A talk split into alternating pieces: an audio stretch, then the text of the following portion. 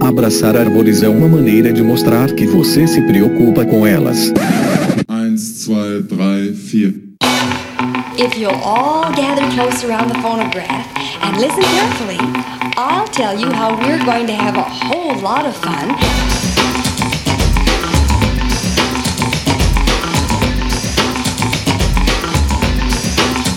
Howdy! Aqui é Fernando Lima e este é o Desabraçando Árvores, um bate-papo sem firulas sobre ecologia e conservação, a vida, o universo e tudo mais. E eu estou aqui diretamente de Atibaia, São Paulo, e hoje eu venho, senhoras e senhores, lhes apresentar uma convidada super especial, a Edenise Garcia. Ela que possui graduação em letras pela Universidade de São Paulo, a USP. Ela também tem graduação em ciências biológicas pela USP e também tem graduação em comunicação social com habilitação em jornalismo pela Universidade de São Paulo, a USP. Ou seja, ela tem três graduações na USP e ela trabalhou como repórter na revista Veja por dois anos. Ela tem mestrado em ecologia aquática pela Universidade de Montreal e doutorado em ecotoxicologia também pela Universidade de Montreal. Ela trabalhou na Organização Mundial da Saúde em Genebra como conselheira em temas relacionados a contaminantes ambientais e atualmente ela é diretora de ciências da organização The Nature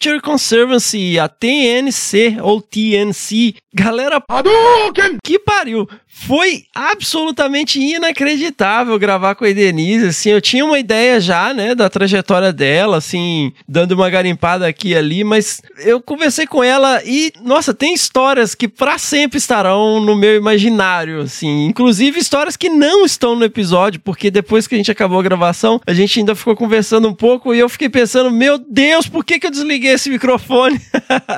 porque, nossa, é, sinceramente, ao longo dessa semana eu fiquei lembrando disso várias vezes, uma história que ela contou envolvendo uma linha de 5 quilômetros de baleias em migração e ela teve a oportunidade de ver isso de helicóptero. Mas seguimos então, galera. Fiquem ligados, fiquem ligadas que esse episódio está sensacional. Pessoal, lembrando aí as nossas redes sociais lá no Facebook, o Desabraçando Árvores Podcast, lá no Instagram e no Twitter, o arroba Desabrace. E temos também um canal no Telegram. E sigam lá, nós somos um podcast, então assim, nós usamos as redes sociais para divulgar os episódios. Então, às vezes eu, as pessoas vêm me perguntar, ó, oh, que legal essa página aqui, sobre o que que é. nós somos um podcast.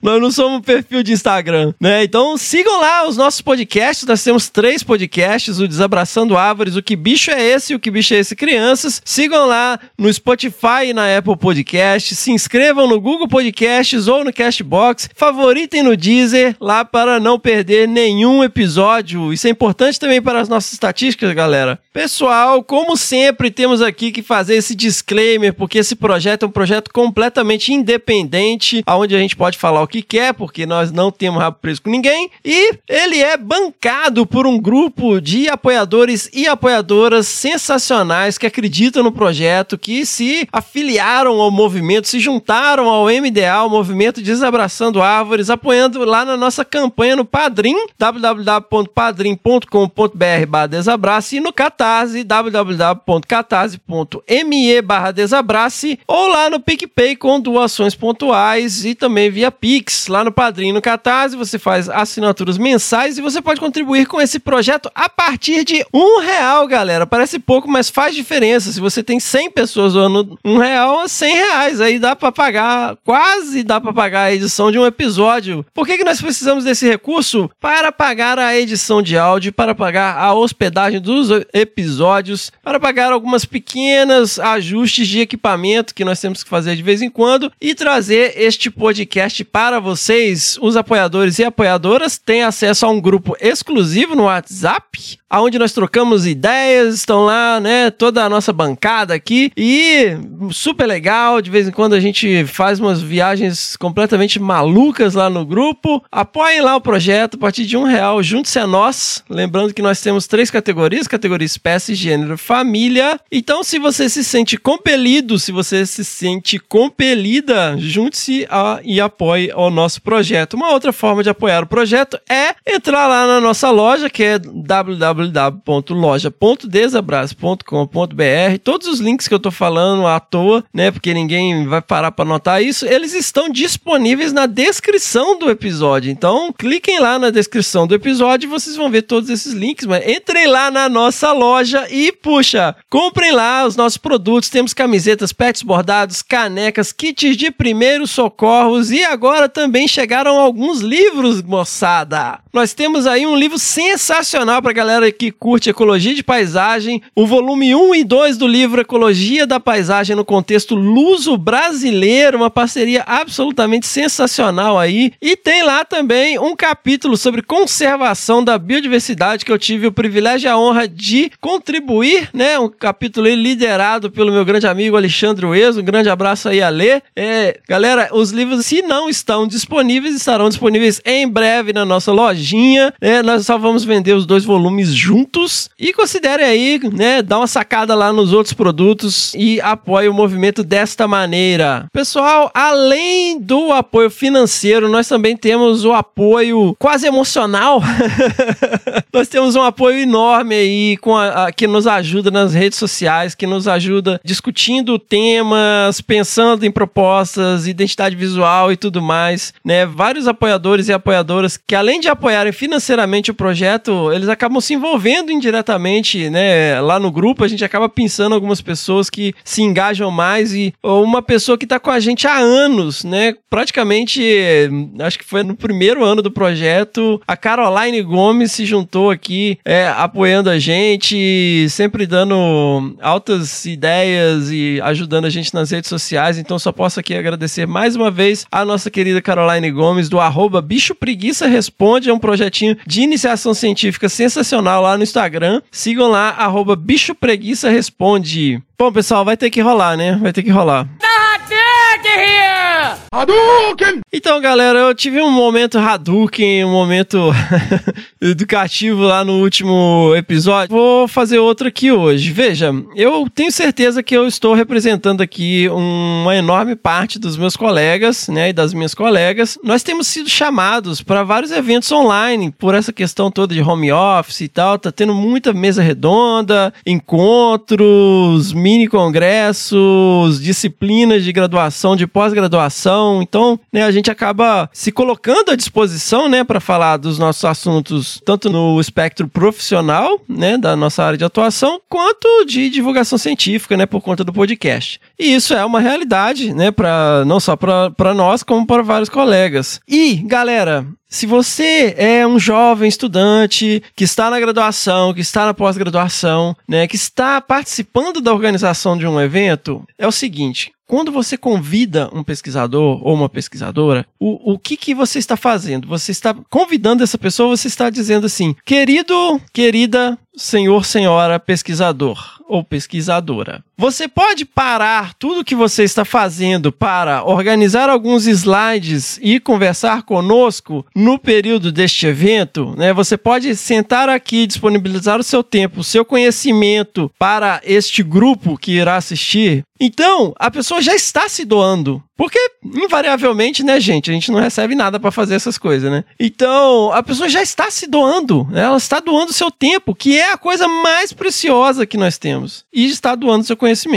Não é só chegar com a cara e a coragem e, e falar o que vem na cabeça. Não, tem que ter uma preparação, né? Tem que né, revisitar os slides, é, dar uma olhadinha na literatura às vezes. E o que acontece? Agora a gente recebe convite. Ah, você gostaria de participar do evento? Falei, vamos aí, né? Estamos aí, é, estamos à disposição. Vamos compartilhar conhecimento, vamos trocar uma ideia aí com a galera e tal. O que, que é de praxe? Short bio, né, uma pequena biografia onde você fala, ó, fulano de tal, tem graduação não sei o quê, mestrado não sei o quê, doutorado não sei o quê, trabalha com isso e com aquilo, tereréu, foto para divulgação, ponto, link pro currículo, né, é isso aí. Aí, o que acontece agora é assim, ah, você pode gravar um vídeo de 5 minutos para poder fazer divulgação do evento? Falei, pô, peraí, né? Bom, tudo bem, né? Um vídeo aí de 5 minutos, tá? Uma hora que tiver um tempinho que eu faço. Aí, passa uns dias, ah, sabe aquele vídeo de 5 minutos que era pra fazer para divulgar o evento? Então, coloca uma régua de logos. Peraí, meu. Me mande agora ou não sei o que,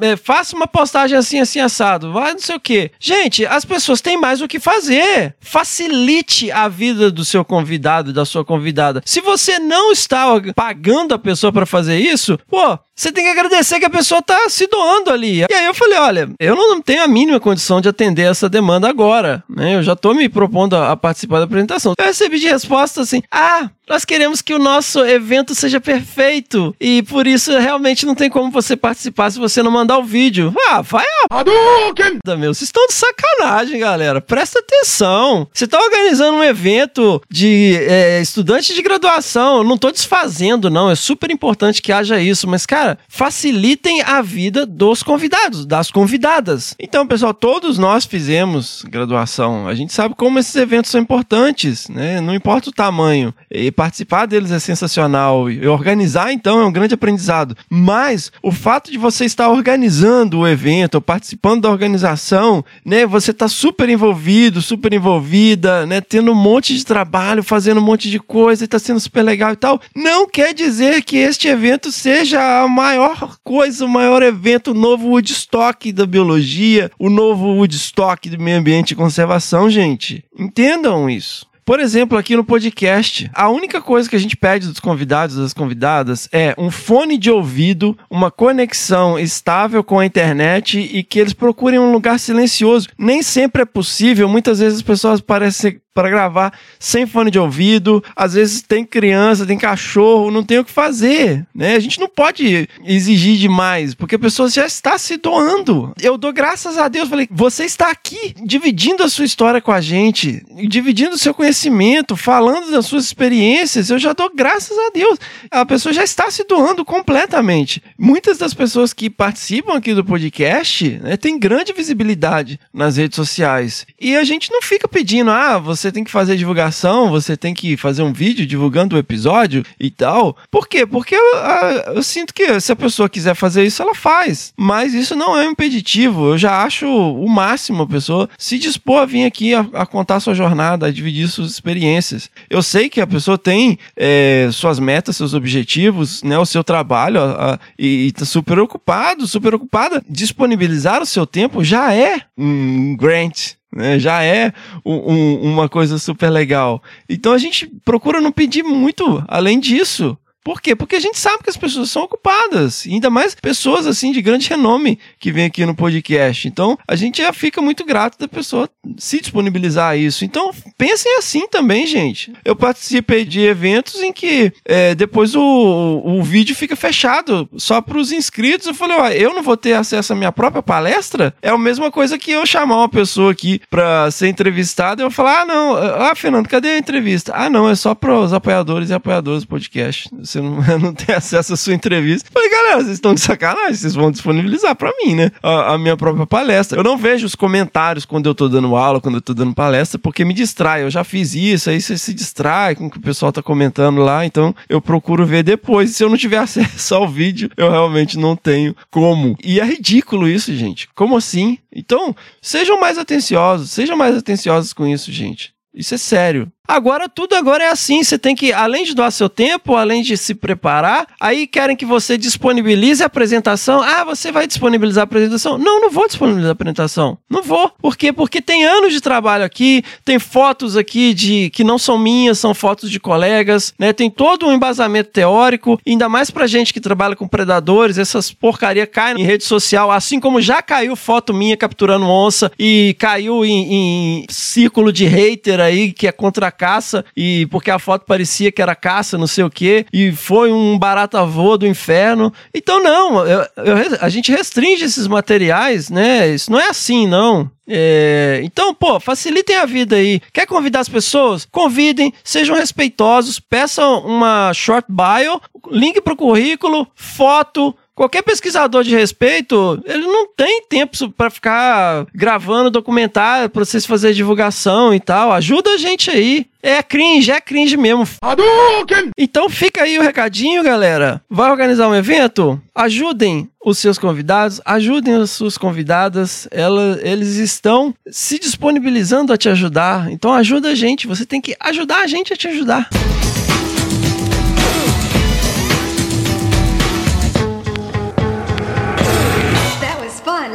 Again. Pessoal, quem acompanha o nosso podcast sabe que nós temos episódios absolutamente sensacionais, aonde os nossos ouvintes e as nossas ouvintes enviam seus perrengues de campo. Então enviem os seus perrengues de campo, sugestões, críticas e elogios no nosso e-mail primeirapedra@desabrace.com.br e lembrando sempre as palavras de Jesus em João capítulo 8, versículo 7, se algum de vocês estiver sem pecado, seja o primeiro a tirar uma pedra. E vamos correr agora rapidinho uma leitura de e-mails aqui para colocar as coisas em dia com a nossa audiência. Eu separei alguns e-mails aqui para a gente ler. Se vocês não quiserem ouvir a leitura de e-mails, vocês podem pular para 26 minutos e 36 segundos.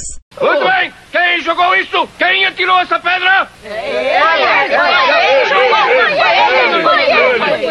Então vamos lá, primeira pedrada. Olá, queridos desabraçadores. Meu nome é Luana, sou bióloga com formação em botânica. Minha graduação e mestrado foram na UFRJ e o doutorado no Museu Nacional também na UFRJ. Atualmente trabalho no herbário da UFES, que eu imagino ser a Universidade Federal do Espírito Santo. Conheci o podcast faz pouco tempo, mas adorei a iniciativa e estou me divertindo bastante com os episódios. Olha aí. Só precisei ouvir dois deles para querer muito contribuir com o movimento. Não ouvi todos, mas até agora já apareceram várias questões super pertinentes e muitas histórias inspiradoras. Ouvindo agora essa quarentena 2.0, Nunca saímos de uma, mas agora parece que afundamos. Ah, eu não lembro exatamente quando é que ela mandou esse e-mail, mas é, nós nunca saímos mesmo. Especialmente os episódios com histórias e causos dos pesquisadores que trazem uma pontinha de esperança e jogam uma faísca de ânimo para enfrentar esses tempos tão duros no cenário político ambiental de nosso país. Então, quero muito parabenizá-los por isso. Nós é que agradecemos. O sentimento que vocês têm são os mesmos que o nosso, assim, mas se a gente traz um ânimo, que bom, né? Estou certo de que os estudantes mais jovens que ouvem essas histórias estão montando seu hall de heróis de carne e osso para se inspirarem. Se a gente que já tomou umas chineladas da realidade ambiental brasileira se anima, certamente os mais novos estão ganhando muito. De todo o coração, queria ter ouvido mais sobre isso quando estava na graduação. Pô, eu também, cara. Eu queria conhecer melhor, né, a história das pessoas quando eu estava na graduação. A gente ouvia muito uma passando assim, boca a boca, né? Quem, é, quem conhecia pessoalmente e tal, e então a gente não conhecia quase ninguém. Mas enfim, vamos lá. Sinto que faltaram abordagens diretas à conservação no curso, mesmo tendo um time de profissionais tão bons que trabalham com isso. Bom, imagino que ela está falando da graduação dela. Bom, depois dessas palavras de agradecimentos e elogios, vamos a outro assunto. Senti falta de participações botânicas, se teve alguma ainda não ouvi. Bom, quando ela enviou esse e-mail, obviamente não tinha tido o último episódio que aconteceu no domingo passado, que foi com a nossa querida Giselda Dorigan, mas teve também um episódio com a Virginia Londe, da Veracel Celulose, que também é botânica. É lógico que tem um bias, né? Porque a gente gosta mesmo de mamífero, que a gente sabe que é o único grupo que importa, né? Alerta de ironia. Atenção, isto é uma ironia. O Fernando está sendo irônico. Atenção, isto é uma ironia. Eu imagino que vocês trabalham com fauna, tenham obviamente muito mais contatos com seus pares, é como eu acabei de falar. Mas como o tema do podcast é mais amplo, acho que seria super bacana trazer alguns botânicos para mostrarem suas diferentes experiências, pontos de vista e, claro, perrengues. Ecologia e conservação da fauna é muito melhor estudada do que da flora, mas por isso mesmo acho que vale a pena trazer os desafios da botânica para a roda. Inclusive tem algumas sugestões de nomes, afinal desabraçamos árvores, né? Hahaha. Ela ri aqui. Enfim, brincadeiras à parte, a botânica brasileira tem conseguido progressos louváveis e creio que será do interesse dos ouvintes ficar a par e, quem sabe, captar mais alguém para o time. Bom, por hora é isso. Eu tenho alguns perrengues para contar também, mas nada tão bombástico quanto os vencedores até agora. Este e-mail já ficou grande, então eu mando umas contribuições pro UPC, o Ultimate Perrengue de Campo, separadamente. Um grande desabraço virtual, vida longa e próxima ao movimento. E ela manda aqui um monte de sugestão de, de pesquisadores e pesquisadoras. Então, Luana, estamos esperando aí o seu e-mail para o nosso próximo UPC. Segunda pedrada, olá, desabraçadores, como vocês estão? Eu me chamo Matheus Reis. Olha aí, Matheus, Matheus é brother. E a gente sabe que brother é brother e filho da puta é filho da puta, né? Então vamos lá. Me chamo Matheus Reis e escrevo esse e-mail como forma de agradecimento, pois graças às palavras que foram direcionadas a mim no episódio 49 e aos livros que o Fernando me enviou, consegui me motivar para continuar lutando pela caminhada acadêmica. Não temos nada com isso, meu amigo. Você que fez tudo a gente não pegou você pelo braço e obrigou você a fazer nada. Então, meus parabéns se você seguiu, né, e decidiu continuar lutando. E que bom que a gente contribuiu de maneira indireta. Confesso que esses meses foram bem conturbados, como não pude deixar de trabalhar na rua, acabei me infectando com Covid. Olha aí, eu lembro nessa época até mandei umas mensagens pro Matheus, né, Matheus? Tive uma recuperação bastante lenta, mas durante os dias em que passei de cama, consegui planejar uma rotina de estudos para o Enem de 2020, utilizando boa parte das dicas que o Bião e o Fernando deram no episódio 40, Organização Profissional. Olha aí! A rotina de estudos e trabalho foi bem conturbada e fazer a prova em uma situação totalmente atípica foi muito dura, porque por mais que tivesse me preparado estudar por conta própria vendo aulas no no YouTube não é a mesma coisa que, que ter um curso pré-vestibular. É, cara, não é mesmo, mas é, a gente pega as limonadas da vida e faz uma limonada azeda, cara. Vamos lá. Mesmo passando por isso, consegui tirar uma boa nota e na data em que escrevo esse e-mail, acabo de confirmar minha vaga para ingressar na UFG, Universidade Federal de Goiás. Olha aí, sensacional, parabéns, meu caro. No curso de Ciências Biológicas e assim poderei dar continuidade à minha jornada acadêmica. Como a Carla Paranhos falou no episódio em que ela participou, benção, madrinha. Um grande beijo, Carla. A universidade é o não lugar para uma pessoa preta e temos que descolonizar o meio científico e mostrar que a ciência também é feita por pessoas pretas. Temos mesmo, galera. Sei que a caminhada não será fácil, mas agora tenho uma oportunidade de ocupar a universidade pública e mostrar que lá é o nosso lugar de direito. Porra, sensacional, cara. Agradeço imensamente ao Desabraçando, pois foi vendo a caminhada de diversos pesquisadores que pude ver que todos passam por obstáculos, mas agradeço especialmente ao Fernando. Olha aí, Pô, caramba. Pois todos os dias que me encontrava desmotivado, eu escutava o episódio 42 e através de sua caminhada muito semelhante à minha, pude ver que talvez eu poderia ir mais além. Pô, Matheus, cara, eu fico realmente. É, primeiro que vem a síndrome de impostor, né, velho? Mas, cara, eu fico muito feliz que isso tenha servido, né, de motivação, né, de alguma forma, é, quem ouviu o episódio 42 aí sabe, né, é, hoje contando, né, parece uma história muito distante da, da realidade que eu vivo hoje, mas é, eu fico feliz que esse exemplo né, possa servir de alguma maneira de, de incentivo para as pessoas que às vezes né, têm um pouco mais de dificuldades econômicas de alcançar né, os seus objetivos. Mas parabéns, cara. Eu ainda sou um peão e eu também sou, cara. Eu também sou peão. Lá, olha lá a capa do meu episódio, é um peão. Mas quem sabe um dia eu possa me tornar um cavalo, uma torre, um bispo ou até um rei. Eu não, eu vou ser peão até morrer, cara. Quem joga xadrez sabe, sabe a desgraça que um peão pode fazer dependendo de como ele tá posicionado.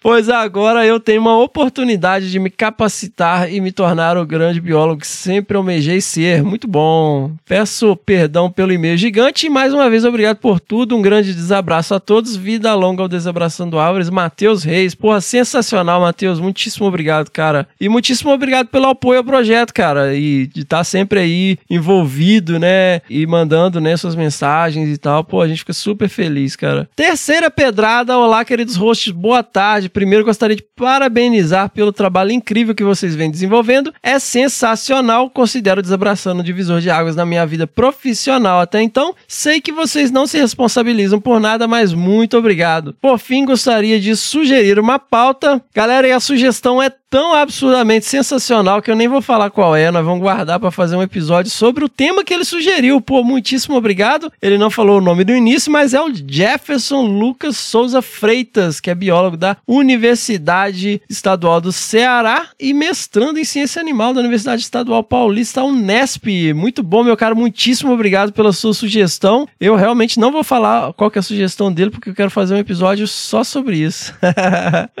Vamos lá, quarta e última pedrada. Queridos desabraçadores, depois de viver 30 anos no exterior, voltei há 4 anos e hoje tenho o privilégio de morar dentro de uma futura RPPN, Reserva Particular do Patrimônio Natural. Antes me apresentava pela profissão, veterinário especialista em cavalos. Hoje simplesmente sou habitante da Zona da Mata. Moro em Itapecerica da Serra, a 30 quilômetros de São Paulo, e nunca imaginei que há tanta vida silvestre perto da maior urbe da América Latina. Urbi, deve ser maior urbana, né? É, tem mesmo, galera. A gente mora aqui do outro lado da serra, o aeroporto de Guarulhos está no fundo aqui de casa. E que biodiversidade que tem na Cantareira, na Mantiqueira, gente. É muito legal. Descobri recentemente o Desabraçando Árvores e virei fã incondicional. Desde então vejo a vida ao meu redor com outros olhos, porque antes só observava, agora entendo mais o comportamento de cada espécie. Olha aí! E que responsa, hein? Exemplos. Desde a entrevista da Nádia Emétrio, entendo que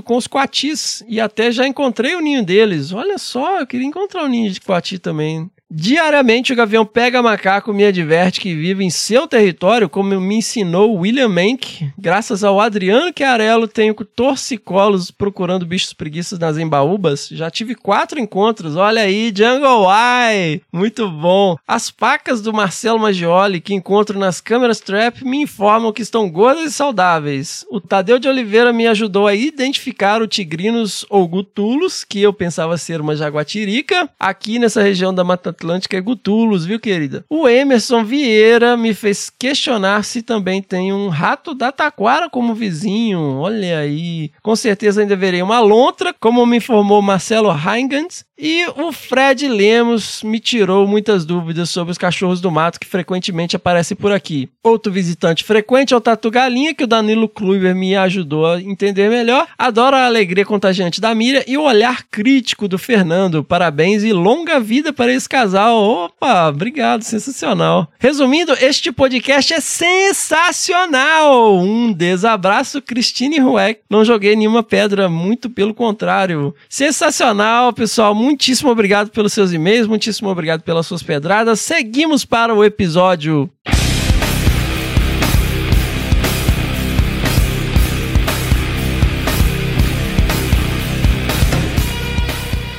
Isso aí, pessoal. E hoje estamos aqui, então, como prometido, com ninguém mais, ninguém menos que Denise Garcia. Muitíssimo bem-vinda ao nosso projeto, ao nosso podcast, Denise. Oi, Fernando. Obrigada pelo convite e pela oportunidade de estar participando aqui. Eu que agradeço, Denise. E, Denise, a, a gente estava falando agora há pouco, né? Você tem um, um pouquinho de sotaque, mas você é brasileira. Sim, eu sou nascida em São Paulo, na cidade de São Paulo, mas eu passei uma parte da minha vida no Canadá e em alguns outros países também, como parte da minha vida profissional. E há 13 anos eu voltei para cá. Mas o sotaque ficou, principalmente porque em casa meu marido não é brasileiro, ele é quebecois, então E você foi logo jovem, assim?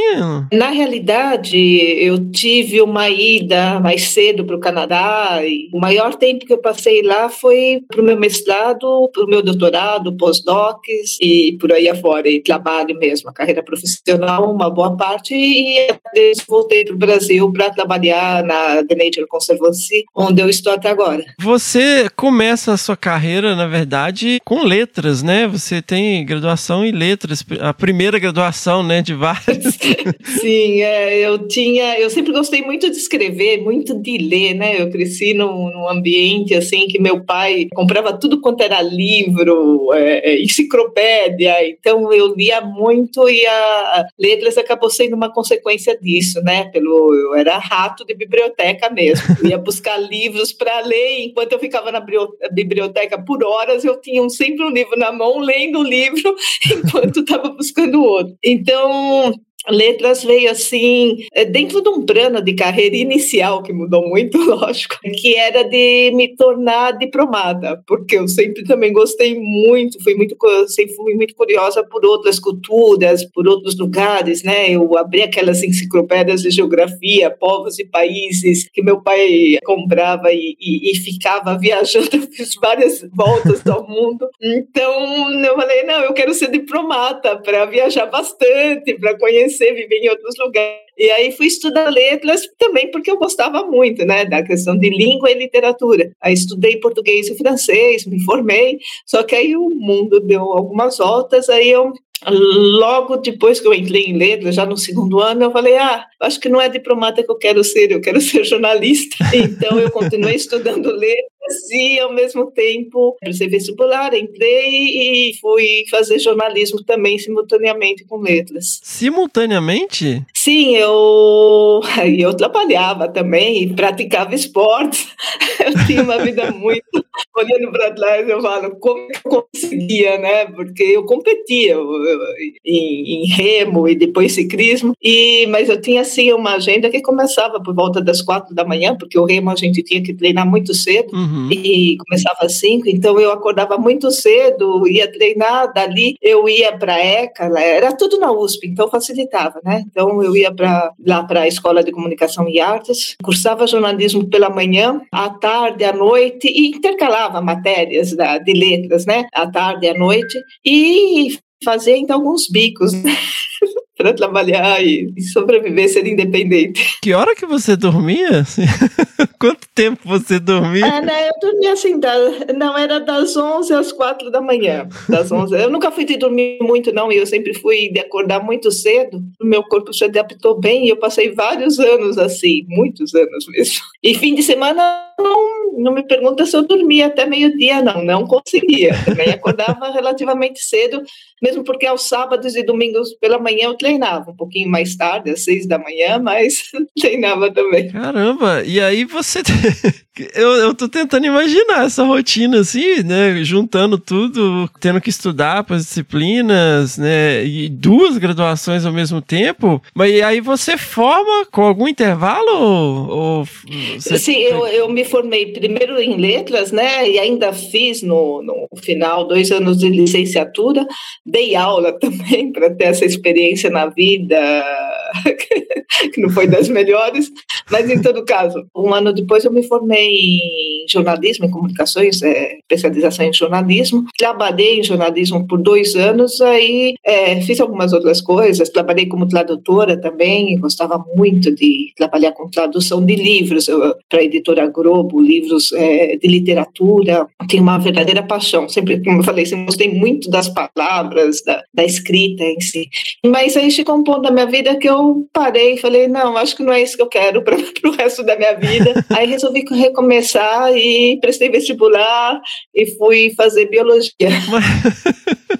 Mas por que, por que biologia? Na realidade, desde pequeno, meu pai tinha sítio, né? Então a gente passava muito tempo lá, fins de semana todos, e eu sempre gostei muito de, desse contato com a natureza, animais, insetos, sempre tive uma curiosidade, né? Então era algo que estava também em mim. Entre as minhas leituras, eu devorava tudo quanto era enciclopédia sobre animais também, né? Naquela época a ecologia ainda não estava tanto em evidência, então eu li assistia tudo quanto era programa sobre vida animal, e estava latente, né? Então chegou um, uma hora, não que eu não gostasse de jornalismo, tive algumas frustrações no sentido da relação, da competição, não era aquilo que eu queria para minha vida, e no sentido também de eu ter que ficar muitas vezes noite afora. E como eu falei, eu sou uma pessoa matutina, eu acordo uhum me pede para acordar às quatro da manhã, tranquilo, mas me pede para ir dormir às quatro da manhã, eu assim eu morro mas tinha que fazer isso, então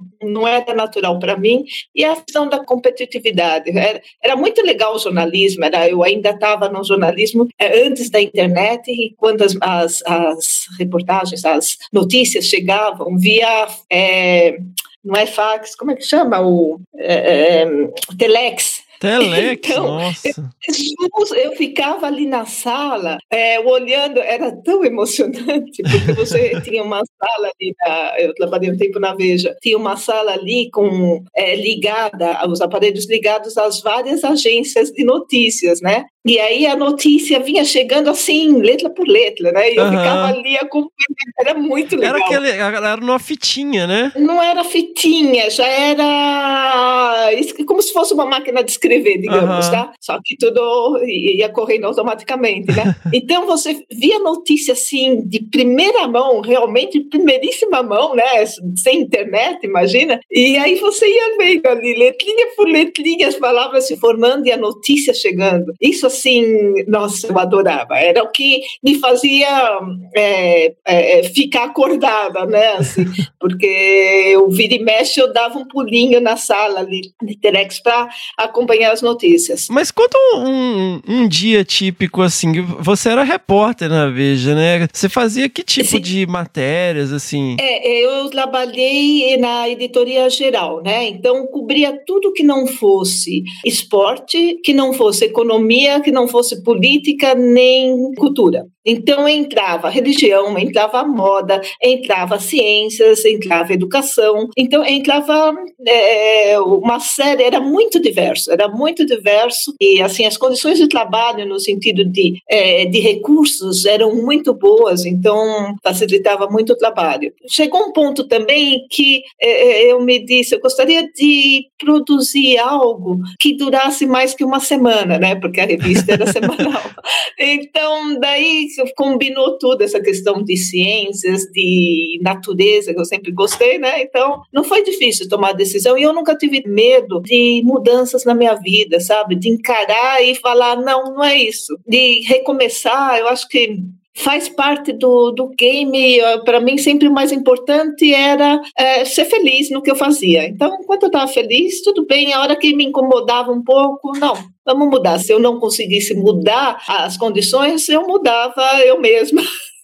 então foi o que eu fiz na vida, não me arrependo, pelo contrário, não me arrependo de ter sido jornalista, de ter estudado letras, ao contrário, tudo assim me trouxe um background muito importante para a continuação da minha vida. Você fez vestibular de novo e começou de novo então na biologia. Fiz, é, fiz vestibular e biologia nunca foi o meu forte, né? Embora eu gostasse muito da questão de natureza, tudo, mas as questões de principalmente microbiologia nunca o meu forte. Nem na faculdade não gostava muito, eu sou uma pessoa muito do visível, então do infinitamente grande tudo bem, mas o infinitamente pequeno já é, era um pouco abstrato, embora eu tenha trabalhado mais tarde com isso. Mas em todo caso, é, eu peguei um livro de biologia, li o livro de cabo a rabo e fui prestar vestibular.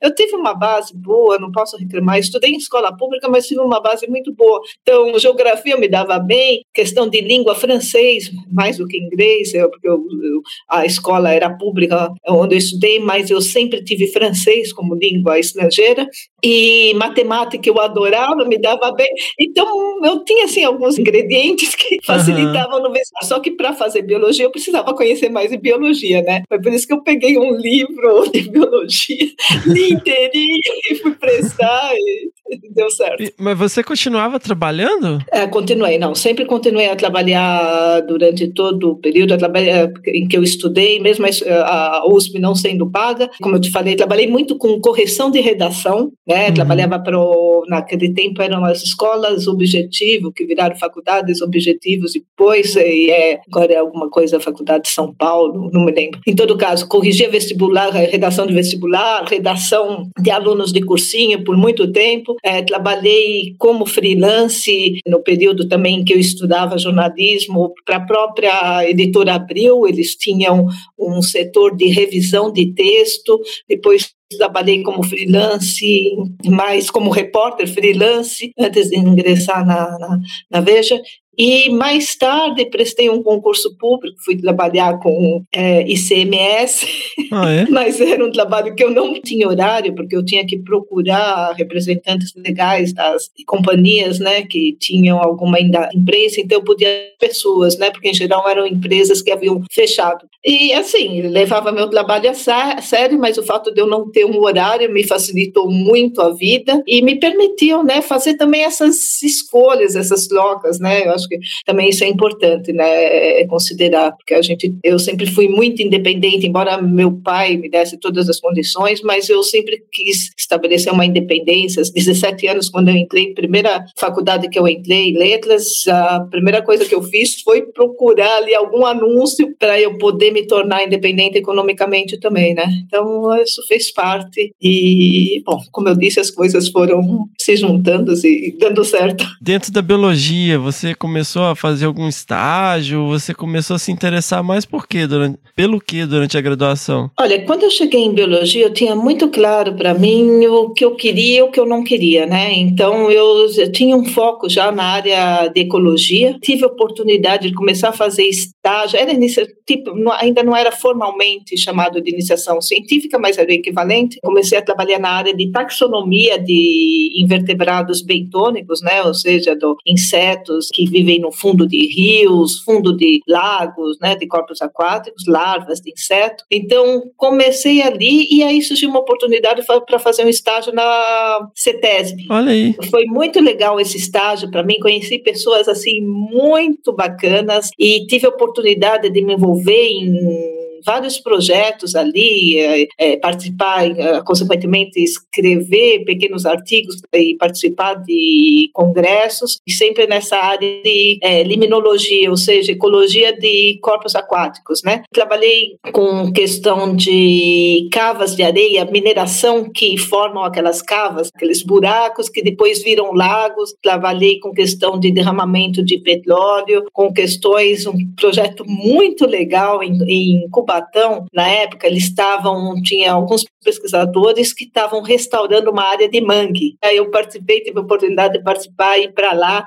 e era aquela área, para quem conhece ali a, a, região de Cubatão, é uma região, não sei como está agora, mas era uma das, era a mais poluída de São Paulo pela concentração de várias indústrias, era um polo petroquímico. Então as áreas de mangues da região tinham sido completamente devastadas e a CETESB estava participando de um projeto de restauração, né, com espécies nativas, é lógico. E aí o pessoal tinha desenvolvido um sistema, para quem não conhece, andar no mangue, o mangue é um lodo, né, principalmente quando ele é então você afunda literalmente até a cintura. Então você não consegue andar. E eles desenvolveram um sistema que era umas tabuazinhas com umas cordinhas. Então você tinha duas, você jogava uma tábua, punha um pé, puxava a tábua de trás com a cordinha, jogava para frente e punha outro pé. E às vezes você caía, lógico, ia afundar. Era muito engraçado, mas muito legal, assim, muito, muito legal, nossa. E Denise, e aí você pega o seu terceiro diploma, e aí o que, que você vai fazer?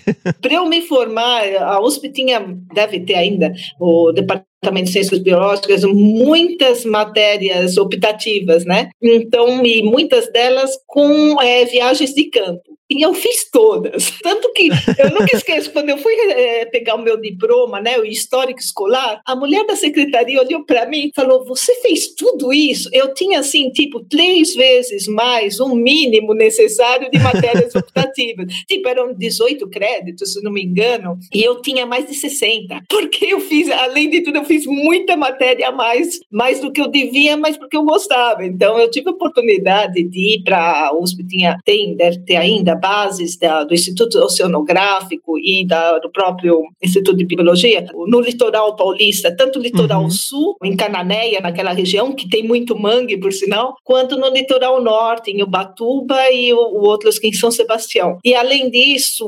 tinha algumas reservas ali na área da Mata Atlântica, tinha do área da região do ABC Paulista, tinha uma reserva da USP que era dentro de uma outra reserva. Então, era um lugar é, extremamente exclusivo, onde a gente tinha curso prático de entomologia, né, de identificação de insetos, e muito legal. E como esse eu fiz, assim, um monte de curso, nem sei mais contar, e, e foi muito legal. Então, me formei sabendo que eu queria trabalhar na área de ecologia, trabalhar com, assim, lugares abertos, né, e não em laboratório. E aí, quando eu me formei, eu, eu na minha cabeça, eu já tinha bem pensado, eu ia fazer um mestrado e um doutorado. E o meu mestrado, eu estava querendo ir para o INPA, em Manaus, né, uhum. que é o Instituto Nacional de Pesquisas Amazônicas, e queria fazer o meu mestrado lá particularmente com manatis, que sempre foi um animal ou com bromélias, né? Mas nesse meio tempo apareceu, eu vi um anúncio no jornalzinho ali do campus da USP sobre o bolsas de estudo que o governo canadense estava oferecendo.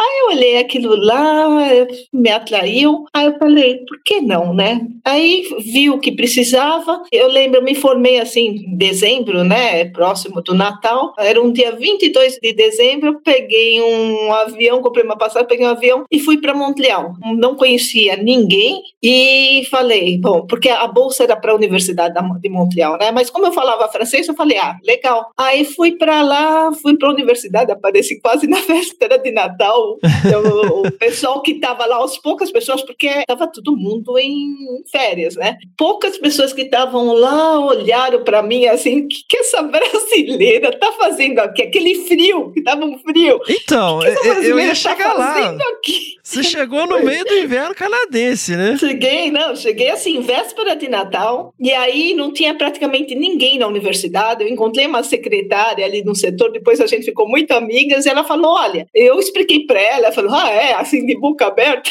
aí ela falou: Olha, tem um professor que chegou aqui na, na universidade faz pouco tempo, e ele trabalha muito na América Latina. Aí eu fui lá, e esse professor era um Caxias, ele estava lá também, era acho que o único professor professor. Aí conversei com ele e então, tal. Aí ele olhou para mim falou: peraí, você veio, você chegou do Brasil ontem para procurar um professor para te orientar no mestrado? Eu falei: sim. Ah, você não tinha conversado com ninguém antes? Não, não tinha conversado. Então, eu cheguei assim, de mala e cuia, literalmente, né? Me instalei num hotel lá por um mês, achei um hotel mais baratinho, né?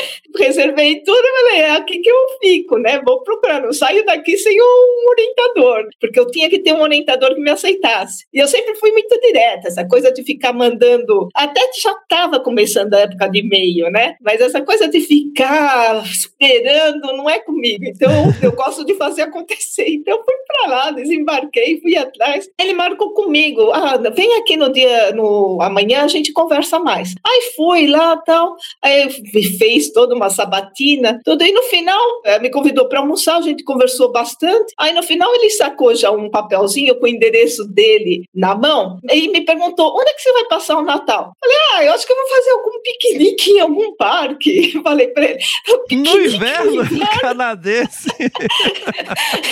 Aí ele falou, tá aqui meu endereço, eu e, e, minha amiga, só que em francês, quando você, uh, mon copain, uh, não, ele não falou ma copine, ele falou mon ami, é, fica ambíguo, você não sabe se é um homem ou uma mulher. Então ele falou, eu meu amigo, a gente está indo passar o Natal nas montanhas, vem com a gente, tá aqui, ó, nove horas ao dia, sábado, nem me lembro direito, aparece lá e você vem com a gente. Aí eu peguei o endereço, fui pro hotel, liguei pro Brasil, pro meu namorado na época, falei, peraí, esse professor está me convidando, ele falou que que ele vai com um amigo, só que eu não sei se é mulher ou homem. Você acha que vou, sabe? Fiquei assim meio receosa, te juro.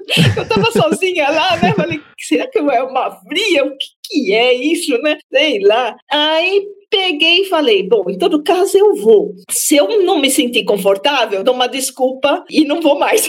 Aí eu apareci lá, tava ele e a esposa dele, né? Que é aquela, quer dizer, não era esposa, então, a namorada dele, né? Aí eu fiquei mais tranquilo e tal, e fui passar o, o, o, Natal na casa do, num, num chalé, na, com a família dele, assim, fui super bem recebida, assim, nossa. E aí o coração se abriu, né? Consegui o orientador, apliquei, depois consegui a bolsa e fui para lá fazer o mestrado. Mas você também não tinha a bolsa ainda, você foi mesmo com a cara e a coragem. É, porque eu tinha que ter um orientador, né? Ser aceita por um orientador que se predispusesse a me orientar em caso eu tivesse a bolsa. Então eu fui lá achar o tal do orientador, né? No fuça-fuça, ao invés de ficar mandando cartinha, sabe? Para mim sempre funcionou mais olhando as pessoas nos olhos e, e e falando diretamente do que essa relação à distância.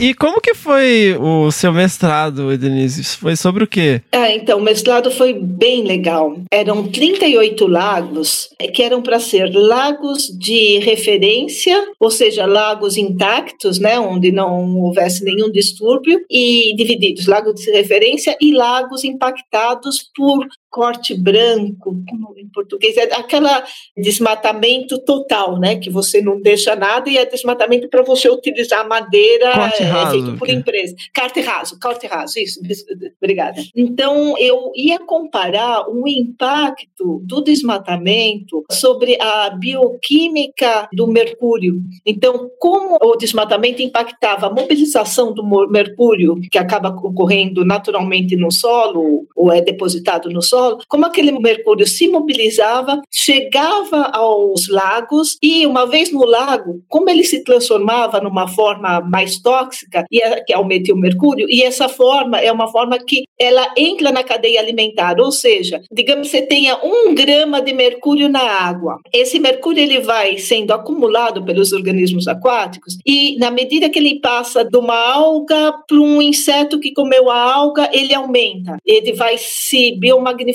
que a gente chama. Então, é aquele inseto que comeu a alga é comido por um inseto maior, que é comido por um peixinho, por um- que é comido por um peixe médio, e assim sucessivamente. E aí, quando você chega naquele peixe predador no alto da cadeia alimentar, a concentração ela pode ter aumentado em relação a que tinha originalmente na água ou no solo, no sedimento, no fundo do lago, ela pode ter aumentado em um milhão de vezes. Um milhão? É, por isso que o mercúrio ele é um problema, porque além dele ser bioacumulável, ele se concentra no tecido e não na gordura, como outros contaminantes, Uhum. principalmente pesticidas, né? Então, o mercúrio se concentra no músculo. Então, num peixe, é, você pode estar comendo, ter uma dieta rica em peixe, achando que está tendo uma é, dieta saudável, mas dependendo do tipo de peixe e do tamanho do peixe, se é um peixe predador que você esteja comendo com frequência, você pode ter uma contaminação aguda. E eu vi isso mais tarde, num outro trabalho que eu tive na Organização Mundial de Saúde, esse tipo de contaminação acontecer porque a pessoa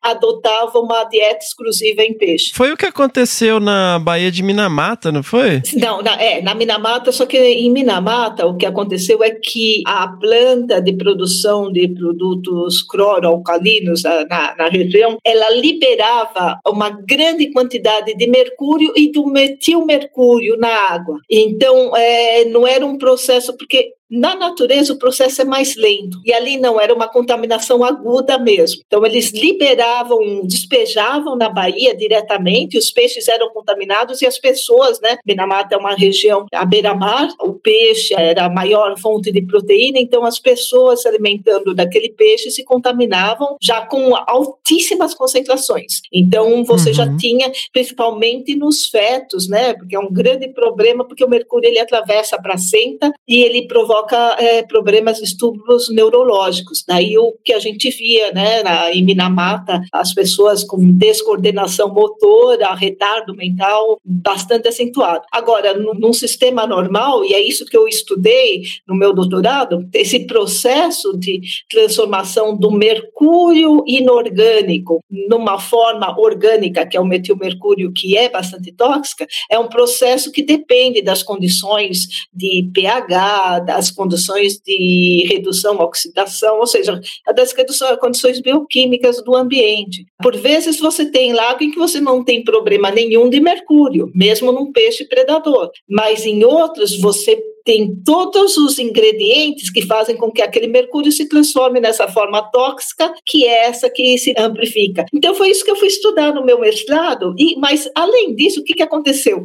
Um mês antes de eu iniciar os trabalhos de campo, teve um incêndio florestal, desses que a gente vê na televisão, bem na região dos meus lados. Ah, E aí a gente ficou, a gente já tinha tudo escolhido, os 38 lagos selecionados, porque você tinha que ter tamanhos comparáveis, condições comparáveis, né? Mas o que, que aconteceu? Eu até no final tive sorte, porque metade dos, dos lagos, que eram para ser os lagos de referência, eles pegaram fogo, e alguns com fogo de alta intensidade, altíssima intensidade, não sobrou nada, e outros com uma intensidade mais eh, fraca. Então, no final, eu acabei comparando o efeito dos incêndios florestais, do desmatamento, sobre a bioquímica do mercúrio e a atuação na cadeia alimentar aquática. Olha então, só. acabei dando sorte. Não foi, foi sorte mesmo, porque você não escolhe o lago cuja redondeza vai pegar fogo. É, esse projeto fazia parte de um projeto pan-canadense, né, sobre o uso sustentável da floresta boreal. Então, era só um aspecto desse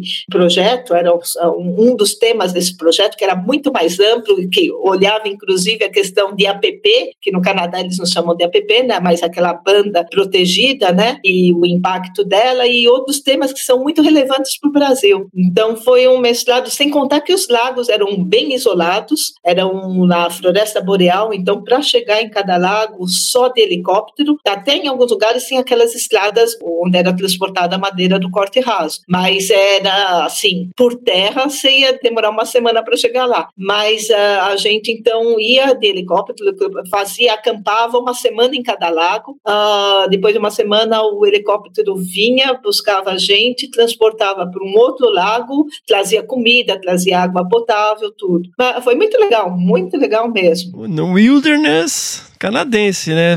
Como que era uma rotina assim? Primeiro, a gente ia, sobretudo na época de verão e na época começava um pouquinho no na primavera, passava o verão e pegava uma parte do outono. E aí, o que, que acontecia? A gente eu, tinha muito sol, então, de novo, eu acordava super cedo. Primeiro raio de sol eu já acordava. Então, o que, que eu fazia? Eu ia para o lago, pegava um barquinho e ficava remando ali no lago. Eu já tinha feito remo, eu tinha feito competição de remo, né? Como eu mencionei antes, então ficava remando até o pessoal acordar. Aí a gente ia para as amostragens, desde invertebrados, aquáticos, aqueles que vivem na coluna d'água, que a gente chama zooplâncton, até os invertebrados que vivem no fundo dos lagos. E peixes também, a gente, porque eu ia também com uma equipe que fazia um trabalho com peixes especificamente, identificação, a questão de, de populações, o estoque, etc. Então a gente trabalhava em conjunto. Então passava o dia coletando e eu, como gostava muito de fazer esporte, no final do dia eu sempre saía para nadar. Então eu ficava atravessando os lagos, às vezes dava uma corridinha quando era lago que tinha proximidade com essas estradinhas que eu falei, né, da, que passava a madeira, aí dava uma corridinha. Uma vez me perdi. Fui chegar no acampamento já tarde, umas 10 da noite, mas como era verão, ainda estava muito claro, mas eu me perdi assim, nossa, eu tentei cortar caminho na volta, porque eu subestimei a distância do lago, nadei, nadei, nadei, Aí eu falei, não, na volta, dei uma corridinha, falei, na volta eu volto pelo, por uma península ali mais perto, né? Eu me perdi ali porque era, não era tão evidente. Quando cheguei assim, tipo umas quatro horas no mínimo, depois, nossa, o pessoal do acampamento estava super preocupado, super, super preocupado. Levei um pito. Mas aconteceu, né? Depois eu tomava mais cuidado. Mas o que mais dava medo era encontrar com um urso, né? Pois é. Esse, é. esse era um probleminha. Eu ficava sempre atenta, né? Quando eu ia sozinho, que não deveria, mas como boa brasileira, burlei algumas regras.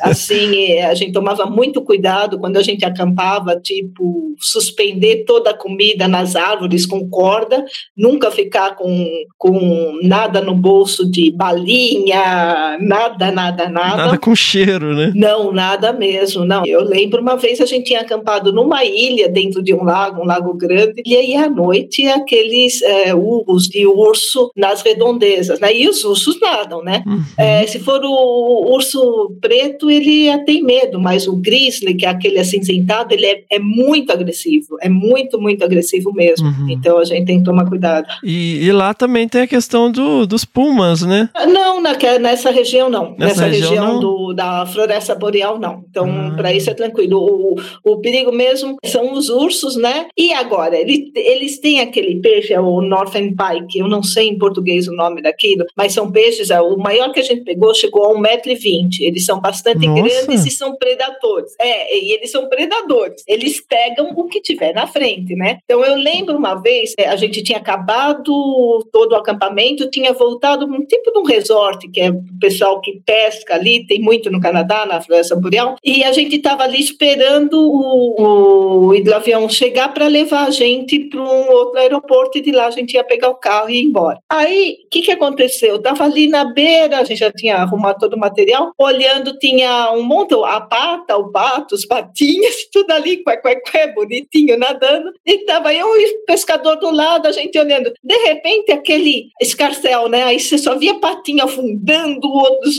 nadando para longe e tal, né? Aí daí foram voltando. Aí eu contei, eu virei pro homem e falei, ué, falta um, o que que aconteceu? Aí o homem falou, você não viu? Foi o Pike. Era esse peixe que veio pegar o patinho. E ele engole mesmo, né? Ele engole tudo que tiver pela frente. Aí eu fiquei com aquilo na cabeça. Eu falei, pô, eu fico nadando nesses lagos, né? Passou muito tempo, eu fui nadar num lago tive acho que o maior susto da minha vida. Estava nadando num lago, aí estava no meio do lago, não tinha como, sabe? Um meio de lago você espera que não tenha nada, né? Só água. Aí tô nadando, de repente eu me enrosco nos negócios, me veio aquela cena, sabe, do tubarão, do filme, do Shark. aí eu falei, pai, que é o pai que me comendo, né? Aí comecei a lutar ali sozinha, no meio do lago, ali sem entender nada, aquela coisa assim. Aí a hora que eu abri o olho, que eu vi, eu, é, que eu olhei, eu estava no meio de uma ilha. Não era ilha, era uma, uma área mais é, suspensa de, sedimento, cheia de macrófita, de planta aquática. E eu me embaralhei nas plantas, principalmente o pé. Mas como eu tinha acabado de ver uma semana antes o pai que comeu o patinho, na minha cabeça juntou o filme Tubarão e o pai comendo patinho, era o pai que comendo o meu pé. Que pavor que eu tive. Mas que umas coisas assim.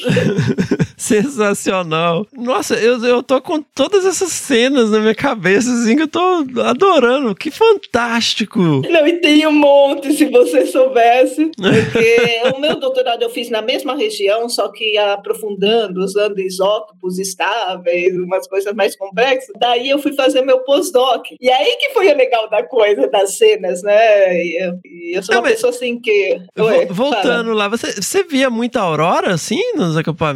Nossa, a primeira até hoje, foi a primeira vez que eu acho que era uma aurora boreal. Mas até hoje a gente, quando eu encontro com esses amigos, né, a gente discute. Porque era um fim de dia, assim, fim. Tava claro tudo, mas ah, anoitecendo, mas já tá tarde, né? E a gente tava jogando baralho. Nós éramos quatro, né, ali no acampamento. Aí, de repente, o cara que tava assim na minha frente, ele parou. O que que é aquilo? Aí a gente virou e tinha umas montanhas por trás do lago. E aí a gente via, parecia explosão. Uma coisa assim que eu, eu não sei te descrever. Imagina um monte de explosão, mas laranja. Explodia, mexia um pouco, explodia, mexia um pouco Nossa. porque não era o padrão de aurora boreal que a- as nuvens elas ficam conectadas, né? Mexendo junto, que eu depois eu via. E aí você vê, era bem diferente, eram coisas assim isoladas, tipo explosão mesmo. A gente ligou, porque a gente tinha um rádio, né? Ligou para saber se estava tendo algum incêndio florestal, alguma coisa na região, não tinha nenhum relato. E depois, quando a gente, o e o avião veio buscar a gente para ir para um outro lago, a gente pediu para ele sobrevoar aquela área da montanha, a gente odiou, odiou, não viu nada, não tinha estrada, não tinha nada. Até hoje a gente não sabe o que, que eram aquelas bolas alaranjadas explodindo ali. Pode ser uma aurora boreal desconecta, não aquele padrão que as nuvens ficam dançando juntas, porque era muito diferente e é la- la- laranja exclusivamente, né? Muito diferente. Mas vi outras auroras boreais, que essas eu tenho certeza que eram auroras boreais. Uma coisa assim de outro mundo, assim, muito, muito legal mesmo. E o céu também, né? O céu nessas regiões que são tão isoladas, eles são maravilhosos e no, no mês de agosto você tem aquelas chuvas de meteoros, né? Tem um nome específico, não me lembro. Nossa, sensacional. E você emendou direto no doutorado? Quando eu decidi para biologia ecologia, eu já sabia o que eu queria da vida, né? Então eu continuei o doutorado, como eu falei, nessa mesma região, nesses mesmos lagos, né? Eu me apaixonei muito pela região e só que aprofundando, indo para outras questões, utilizando isótopos estáveis, né? E aí a gente tinha essas viagens, tinha também uma rotina de três vezes no ano, assim, na época que não era inverno, da gente ir passar uma semana só fazendo coletas dentro da água. Então você visitava vários lagos, era assim, você pegava o avião, descia num lago, fazia as coletas, subia, descia no outro lago e passava o dia inteiro assim, a gente ficava instalado em campos de lenhadores, né? Por sinal, muito legal também, uh, aquele pessoal que fala e você não entende nada. Mas, não, eu me lembro uma vez eu conversando com um senhorzinho no campo, ele estava muito curioso, né? Porque não era normal ter pesquisador dormindo nos campos, né? Aí ele era já de idade, veio perguntar para mim e ele tinha assim um sotaque muito forte, muito pior que o do meu sogro, muito forte, eu não entendia quase nada. Então ele, ele falava eu, ui, ui, ui, ui, ui, até que uma hora eu pensei, e se eu falar não, né? Aí ele falou, não sei o que, eu falei, não. Aí ele me olhou, não? Não, não, ui, ui. Até hoje eu não faço a mínima ideia o que foi que ele falou que eu disse não. Mas, ah, e outra coisa, uma vez encontrei um jovem lá que me chamou para ver o quarto dele. Eu falei, peraí, mas é toda indústria brasileira, porque se Liena, via, via, via, e queria me mostrar o quarto dele e eu lá Fui, né? Falei, bom, tô no campo, tem tanta gente aqui, né? Aí fui, chego lá, a, a, o, as paredes forradas com sepultura. Sepultura assim, com a banda? Sepultura forrada, forrada, assim. Ele tinha tudo quanto era pôster, aí pôs a música.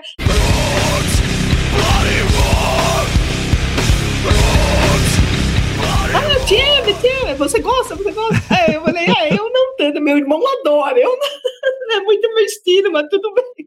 Então, umas coisas assim, no fim do mundo, sabe? No interior, no, numa cabine de lenhador no interior do Canadá, o cara que era fã de Sepultura. No norte, ali no Canadá.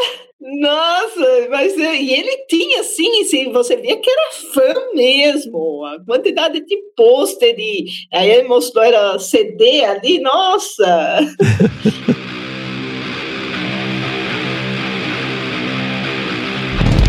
E aí você falou que no seu doutorado você foi para umas análises mais elaboradas de isótopos estáveis. Sim, porque aí eu estava mais interessada em entender, né, da onde vinha todo aquele mercúrio. É, estudei, é, utilizei muito isótopos de carbono e isótopos de nitrogênio, que te dão uma ideia de qual é o nível trófico do organismo que você está estudando. Tipo, você tem um peixe, pode ser que ele tenha seja predador predador e você tem outro que não seja predador, mas se a cadeia alimentar é, dos dois tipos de peixes forem diferentes, você pode ter posições é, inesperadas. Tipo, um predador, você sempre acha que ele está no alto da cadeia alimentar. Só que se esse predador só come um peixe, que só come ó, um inseto, a cadeia alimentar ela fica curta. E aí você pode ter um outro peixe que não é predador, predador que eu digo piscívoro, mas ele come uma alga e come aqueles invertebrados que estão ali no fundo do lago, que uh, ele come invertebrado que já comeu o invertebradozinho, que, que comeu o invertebrado ainda menor, entendeu? Então ele acaba tendo uma cadeia alimentar maior. Então isso é importante quando você quer comparar para ter dados mais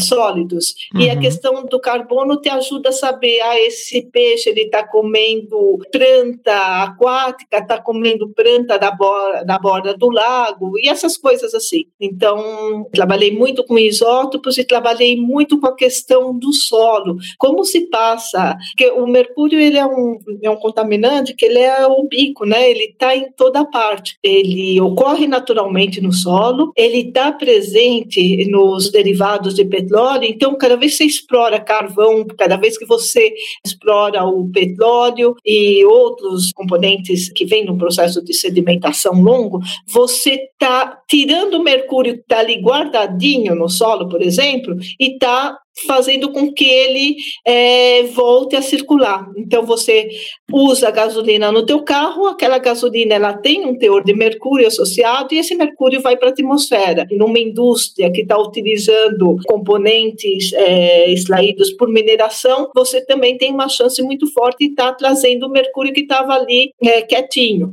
e você está de novo fazendo o mercúrio circular. E o mercúrio ele tem fases que são gasosas, ou seja, ele tem fases sólidas e fases dissolvidas na água e fases que ficam na atmosfera circulando até um ano. Então, às vezes você tem um lugar como no Ártico, por exemplo, que é um lugar extremamente remoto isolado, e ali o mercúrio, que as correntes aéreas atmosféricas, né, e também de rios é, vão em direção ao Ártico, no hemisfério norte, principalmente no, do lado do Canadá e Estados Unidos. Então, e, o, o, mercúrio acaba chegando ali e, e, causando problemas de contaminação em urso polar, em foca, uhum. e, sem contar os peixes e os próprios esquimós, né, os inuits. Então, isso eu estudei também bastante. Daí, a, a, os isótopos estáveis, que a gente chama, eles ajudam muito a você entender melhor esses mecanismos de transporte, de acumulação. Que legal! Um amigo nosso está fazendo isso com predadores mamíferos, né, na Mata Atlântica. Sim, os isótopos estáveis, eles são muito usados por ciência, eles começaram a ser usados há uns 30 anos,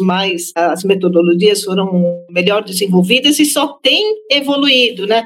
Então abre muito caminho no, no sentido de você conseguir entender mais a fundo esses processos. E no seu doutorado, isso também envolvia a questão dos incêndios florestais? Também envolvia porque eu continuei seguindo o, a recuperação desses lagos, né, da bacia de drenagem. Então você tinha lagos que tinham uma recuperação, você voltava no ano seguinte, assim como acontece aqui no Cerrado, no Pantanal, tem áreas que você volta e que elas são bastante resilientes, aí você já vê a, vegetação brotando muito rapidamente. E tinha alguns casos onde o incêndio era de alta intensidade, onde você voltava um, dois, três ou mais anos depois e o, a bacia de drenagem, né, a parte terrestre, estava ainda completamente preta e as árvores que ficavam em pé eram assim árvores mortas, né, completamente incendiadas. Eu lembro uma vez que a gente chegou num lago desses para acampar, montou o nosso acampamento. Aí o que, que aconteceu?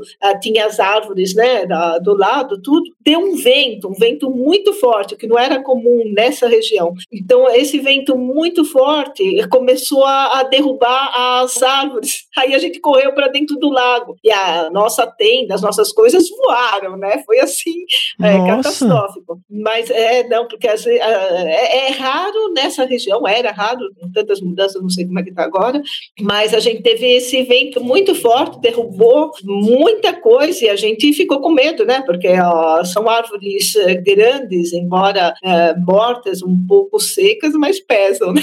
Então a gente foi para o meio do lago, que lá a gente sabia que não ia ter problema. Nossa. E aí você seguiu com essa mesma proposta no seu pós-doutorado? Não, no pós-doutorado eu inverti, eu fui trabalhar com pesquisa de base, assim, pesquisa, ainda trabalhando com vários contaminantes ambientais, dentre os quais o mercúrio, e aí eu fui parar no Ártico e na Amazônia. Eu fiz dois pós-docs, né? Um deles foi, eu passei dois anos no arquipélago ártico do Canadá, nas ilhas ali, dois anos maravilhosos, e olhando para o mercúrio na neve, olhando para o mercúrio na biota aquática, nos animais aquáticos, e olhando para outros contaminantes, porque, como eu falei, o Ártico acaba sendo um depositório de contaminantes, mas foram dois anos, assim, muito, muito especiais, assim, completamente diferente é, de tudo que eu tinha vivido até então. E, mas você ficava isolada lá? Não, o, o governo canadense, ele tem uma base de pesquisa uhum. na ilha de Cornwallis, é, tem um vilarejo, Resoluto Bay, e tem essa base de pesquisa que é sensacional, você tem todo o apoio, assim, é logístico que você não pode imaginar. Então, eu estava trabalhando com impactos de mudanças climáticas sobre a bioquímica de, de contaminantes, né? E, entre os quais o mercúrio também. Então, eu só não ficava lá durante o inverno, porque o inverno não tinha luz, né? Então, no inverno você tem um período que são 24 horas sem luz e, ao contrário, no verão você tem 24 horas com sol, né? Então, isso, para quem está fazendo pesquisa que depende da, é, como eu dependia de radiação ultravioleta e radiação normal visível, que a gente chama, é muito bom. Então eu ficava nessa base, nessa base a gente é, precisava de helicóptero, tinha helicóptero, precisava do aquele skidoo, a moto, né, é, moto de neve, aquelas motinhas que vão na neve? Tinha, Sim. precisava daquele quatro rodas, tinha. E a gente saía ali, eh, tinha a ilha principal onde a gente ficava, né, de Cornwallis, e rodava lá, era- mas era muito legal. Tinha que ter sempre um guia, um, um ranger, que era um, um inuit, um esquimó, que sempre nos acompanhava por causa de urso, dessa vez de urso polar, porque o urso polar é ainda pior que aquele urso cinza. O urso polar, ele ataca as presas dele, ele vem com vento, né? Então, se bem que o olfato humano não é tão bom assim, mas ele vem sempre de uma forma traiçoeira. E como ele é branco, na época em que você tem neve, ele se confunde muito facilmente. Tanto que tinha lugar que a gente chegava. Se tinha pegada urso polar, o, o piloto ele sobrevoava assim meia hora antes de pousar para ter certeza que não tinha nenhum ali por perto. Ou Nossa. então quando a gente ia com um ranger, ele ficava, o pessoal sempre armado, com pistola, né? Porque o urso polar, ele ataca, ele é bonitinho, mas ele é agressivo. Então, ele é o, é o mais agressivo dos ursos. Então, ele ataca mesmo. Mas ele é lindo. Ah, quer dizer, visto do ar, eu tive a oportunidade de ver urso polar mergulhando, urso polar com filhote, assim, é uma coisa muito linda, muito linda. Mas, assim, quando você está fazendo pesquisa, você esquece o mundo, né? Você está ali coletando, e eu trabalhava muito com coleta ou de neve, ou de água, ou de organismos aquáticos, né? Então, você se desliga totalmente. Então, tem que ter alguém ali acordado, vigiando, né? E a gente sempre tinha eh, esse acompanhamento. E mesmo porque, porque no Ártico a neve não é tão espessa assim. ó. As pessoas que não conhecem às vezes acham que é só neve, mas é uma neve assim bem ralinha comparativamente com outras partes do Canadá. Então você sai com a moto de neve, sei lá, e sai ou sai com quatro rodas, mas principalmente com a moto de neve. Mas quando a neve está naquele período que ela tá- começa a derreter, é muito perigoso porque você atravessa assim áreas congeladas. Você, boa parte do teu tempo você passa pelo mar congelado. Você atravessa rios e rios grandes congelados, né? Então você tem que ter sempre um guia que conheça a região para você seguir. Uma vez eu fiquei presa, por exemplo, no meio de um rio, um rio, rio grande. O, eu estava já com, já não era neve, o, o quatro rodas ficou preso num enroscado numa rocha no meio do rio. Então eu fiquei, ele ficou com as quatro rodas, eu não sei como eu consegui, mas ele ficou com as quatro rodas suspensas e eu lá não conseguia descer e tinha correnteza. Aí eu, esse nosso guia, que era um cara sensacional, um ranger sensacional, um senhor já, veio lá me com corda para me tirar de lá, para depois tirar o esquidô, aquelas coisas. Mas tinha Nossa. lugar que você tinha que tomar cuidado, porque, principalmente em cima da marquise, do mar congelado, você ia sempre próximo à beira, né? Mas mesmo assim, tem lugares que são profundos. Então você tinha que saber onde passar e onde não passar, para não cair numa rachadura, né? Num, num lugar que pudesse ceder. Mas era bem legal, nossa, muito legal mesmo. Que sensacional. Vocês chegaram a usar aqueles trenós puxados por cães? Os inuites, eles têm os cachorros, por uma questão de sanitária mesmo, eles, no máximo, nas casas, eles têm dois cachorros. O resto fica em cima na época do inverno, né? A Bahia congela, os cachorros ficam ali. Quando eles usam para trenó, eles usam, mas é, é mais assim como um passatempo. Agora, o que, que aconteceu comigo? Esse Inuit, que era o meu o ranger, né, que era o meu guia, eh, no último postdoc que eu fiz lá, ele me deu uma cachorrinha. Eu fui visitar, ah, a gente passou ali na. que ele tinha que alimentar os cachorros antes de fazer a coleta. E aí ele falou: Ah, eu tenho que só jogar um pedaço de foca lá para os meus cachorros. Eu falei: Ah, vamos lá. Aí cheguei lá, a cadela tinha dado cria, aqueles cachorrinhos lindos, e ele acabou me dando uma cadela. E eu trouxe essa cachorra, uma malamute, eu trouxe ela, primeiro ela, quando eu voltei para Quebec, ela foi comigo, depois eu mudei para Vancouver, e quando eu fui pro, vim para o Brasil, eu trouxe ela, ela já tinha tido um monte de filhote, que é uma outra história, e eu cheguei com ela em Cuiabá, agora você imagina, uma Nossa! cachorra do, do Navut, né, do pleno Ártico, e eu estava muito próximo do Polo Norte mesmo, e veio parar em Cuiabá, sabe? Do menos 40 ao mais 40. Era, foi toda uma diferença. Mas ela se adaptou? Ah, se adaptou. Depois ela, ela morreu há dois anos só, né? Mas ela, há menos dois anos, é, é, se adaptou, saiu de Cuiabá, foi comigo para Belém do Pará. De Belém do Pará a gente veio para Brasília e na, se acabou se adaptando. Quando fazia muito calor, a gente colocava todos os cachorros, porque depois eu fiquei com ela e mais quatro filhos dela, co- colocava cinco cachorrões, né, eles eram lindos, e meu marido, que também não gosta muito de calor, num quarto à tarde, ligava o ar-condicionado e eles ficavam lá no, no gelado mesmo.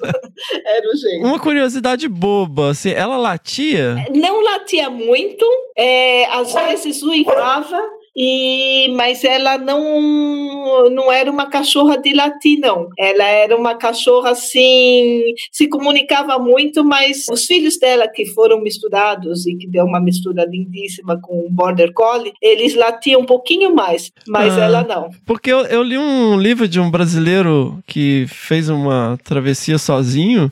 Acho que ele foi até o Polo Norte. Ele usou cães e ele fala que o, o líder, né? O cachorro líder, ele ouviu ele latir uma vez, que foi o dia que ele foi embora. Aí o cachorro latiu. Ele, não- ele- Ah, é, olha, para você ter uma ideia, eu, um dos filhos dessa minha cadela, né? A gente, por quase um ano, pensou que ele era mudo. Porque não saía nenhum som daquele cachorro. Ele era tão bonzinho, tão fofo, tadinho. Mas não saía nenhum som dele. E essa cachorra, ela se comunicava muito, mas não era latido, não. E às vezes uivava, né? Às vezes uivava bastante. E ela era alfa, ou seja, cachorra de ponta. Então eu lembro quando eu fui para Montreal, que ela era ainda jovem, eu ia sempre correr com ela. Nossa, qualquer um que passasse correndo mais forte que eu, que não era difícil, ela queria seguir. Então ela me puxava assim, porque era cachorra de ponta mesmo. Eu tive que treiná-la Aham. bem, que é- porque tive até que fazer maternal com ela quando ela era pequena, porque me avisaram, ó, essa é a alfa, se você não conseguir dominá-la, ela te domina. Então lá no Canadá eles tinham treinamento para cachorro no maternal, ou seja, cachorro com menos de um ano eles já davam e era terror dos treinadores de cachorro, né? Esse tipo é, husky, é, é, é malamute, né? O husky do Alasca que eles chamam. E mesmo o siberiano não é tão, também tem o mesmo temperamento. São cachorros assim que seguem. Ela foi treinada, por exemplo, eles seguem o instinto dele. Então Uhum. por- acaba te obedecendo, mas assim você vê que é sob protesto. Depois de meia hora que você deu a ordem, ela vem devagarzinho, tipo te desafiando mesmo, falando, ó, vou, tô te obedecendo, mas porque eu quero. mas era muito legal, era muito legal. Nossa. Mas esse bicho já era super ágil. Você ainda misturou com o Border Collie? Ah, é- é, não fui eu que misturei, foi um acidente com um cachorro do meu vizinho. Quando eu morava, eu morava num chalé, numa montanha lá no, também no interior lá de Quebec, de- depois que eu voltei do Ártico, e eh, um dia o cachorro invadiu a minha propriedade. e ela, a minha cachorra tinha 11 meses, engravidou, mas foi a melhor coisa que aconteceu, porque eu só tive cachorro lindo e tive 15 anos da minha vida com esses cachorros maravilhosos. Eu me diverti muito com eles. E quando eu morava em Cuiabá, os cachorros ficavam, viraram uma atração turística. Eu morava numa, numa casa próxima à universidade, e quando eles ficavam ali na frente, tinha uma grade grande, assim, os carros passavam devagarzinho, as crianças pediam para os pais ir lá olhar os cachorros, tirar foto. Nossa, quantas vezes na rua que eu, eu corria muito com eles, não com todos de uma vez, mas eu tinha que, eu parava, o pessoal queria tirar foto, que eles eram muito diferentes, assim, aqui no Brasil, né? Mas, é, então, não tinha lá no Ártico, não tinha, o pessoal não usava tanto Tlenol, usava, assim, é, esporadicamente, porque o pessoal usa muito, o que eu te falei, ou quatro rodas ou esquidu, para se locomover, né? Uhum. E os Tlenós, assim, são para atividades mais de lazer, ou, ou quando eles vão muito longe e vão parando, às vezes eles fazem isso, saem por alguns meses e aí eles vão parando, né? E aí o como levar gasolina para fazer viagens longas é, fica mais complicado. Eles vão com os cachorros, com os lenós, né? E como que foi esse bem bolado Ártico Amazônia?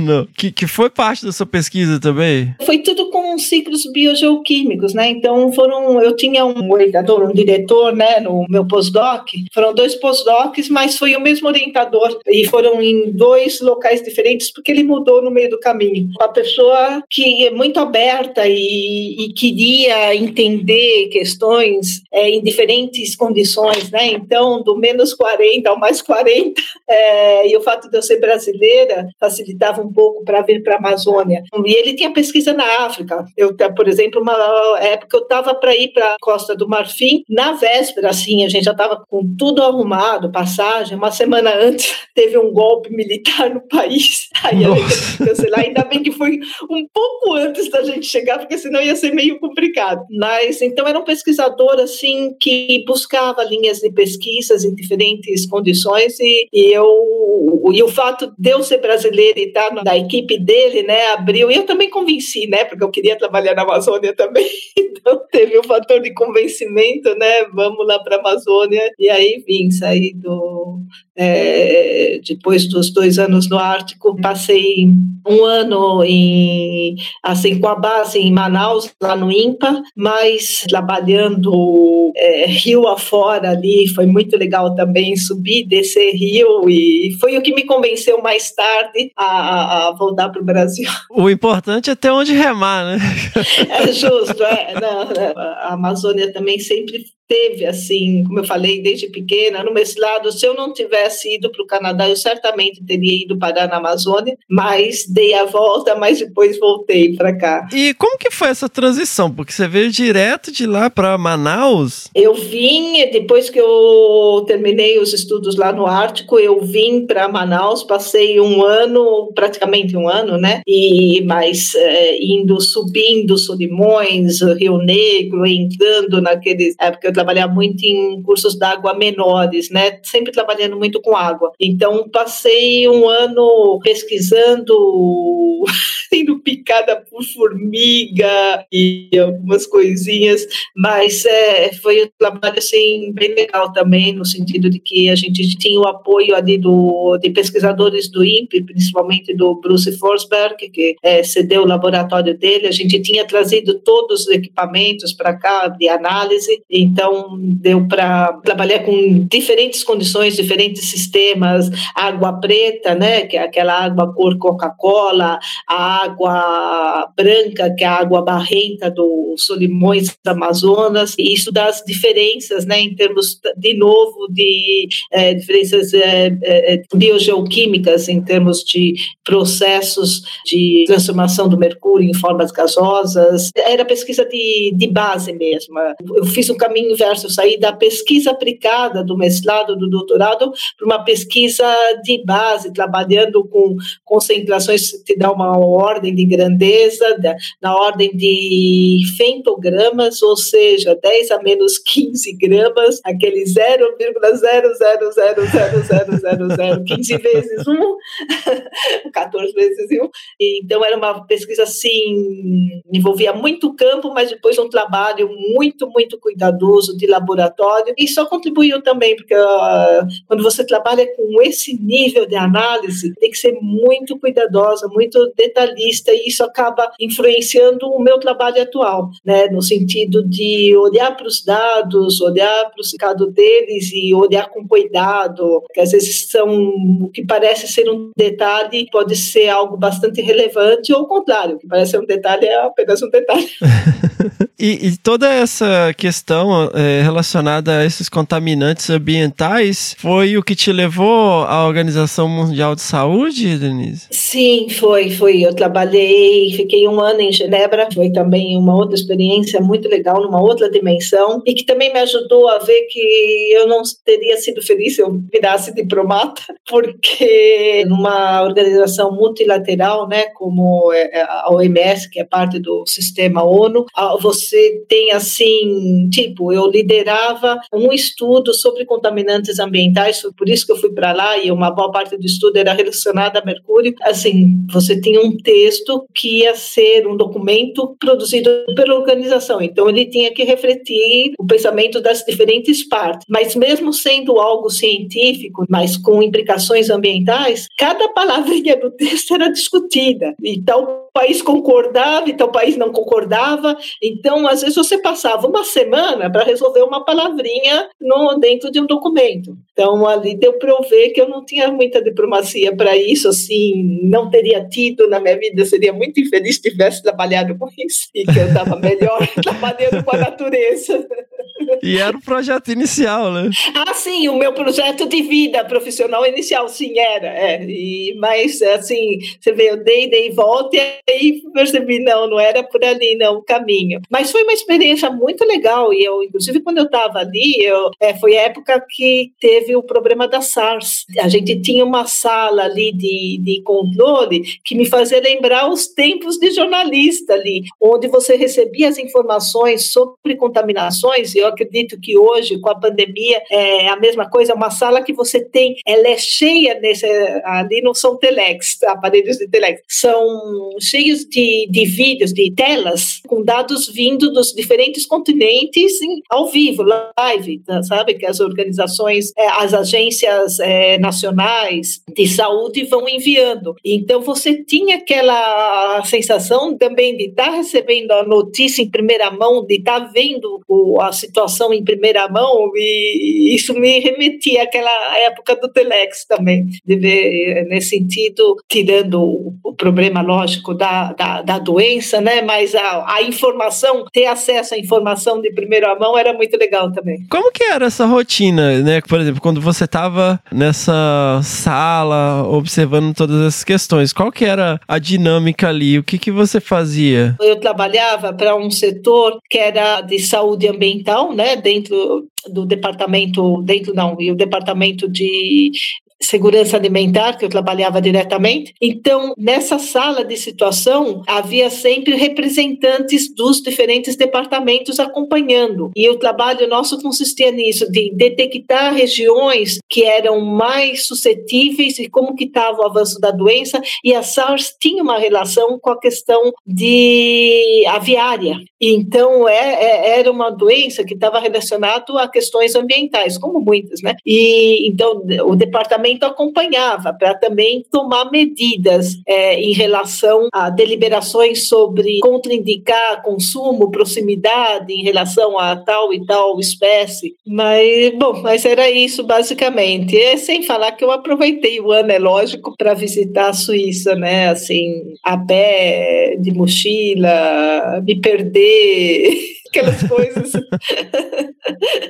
Mas é muito legal. Eu tive no mosteiro de São Bernardo, que ele está bem na fronteira da Suíça com a Itália. E eu fui, logo que eu terminei ali, que eu ia voltar para o Canadá, eu fui fazer essa viagem, assim, a pé, de trem, do jeito que dava, porque era. E tinha um caminho que Napoleão tinha passado com as suas tropas, então uhum. era bem legal ir a pé de mochila mesmo, né? E eu fui parar nesse mosteiro. Aí eu voltei e na semana seguinte tinha morrido Papa, e aquele Papa alemão, é, esqueci o nome dele, ele tinha é, tomado posse, é o termo correto, né? E a primeira coisa que ele fez foi ir para esse mosteiro onde eu tinha estado uma semana antes para fazer um período de retiro. Foi uma sensação bem legal de estar, ter estado no mesmo lugar em pouco tempo. Sensacional.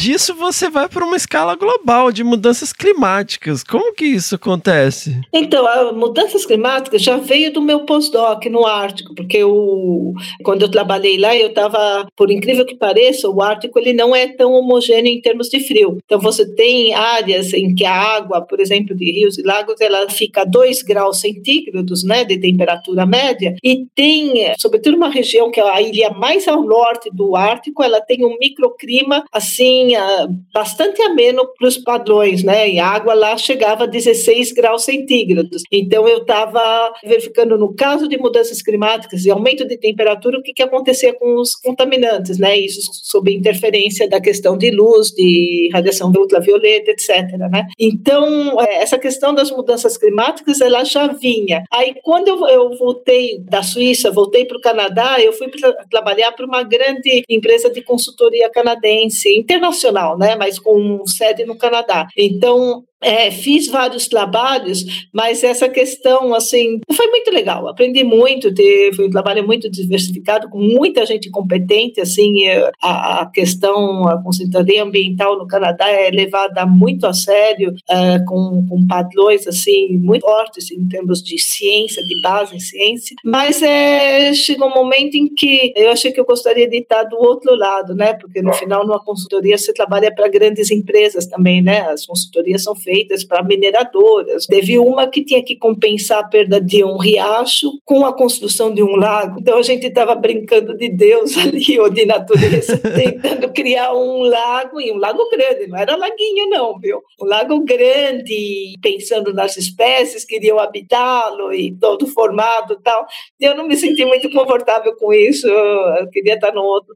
Aí eu fiz uma transição. Eu fui à Brown University, lá em Providence. Tem um programa do Watson Institute for International Studies, que era uma bolsa, na realidade, da Lucy Foundation, para pesquisadores de países em desenvolvimento. Só que eu estava no Canadá, mas eu era brasileira e nesse momento eu falei, acho que eu quero voltar para o Brasil e para a Amazônia, sobretudo. Aí eu fiz parte desse programa por seis meses e foi essa transição, porque o programa era um programa programa sobre mudanças climáticas e mudanças, impactos de mudanças de uso do solo, sobretudo nas mudanças climáticas, né? Então, muito a ver com desmatamento, com incêndios, coisas que eu já tinha estudado, mas também considerando questões de políticas públicas. Tanto que eu tive, a gente tinha um processo, um, um sistema que nós éramos seis, seis ou sete bolsistas, tinha um pessoal do, uma pessoa do Nepal, duas da Índia, Zimbábue, Papua New Guinea, é, Trinidad Tobago e eu, do, e eu brasileira, né, mas que morava no Canadá. Tinha, sim,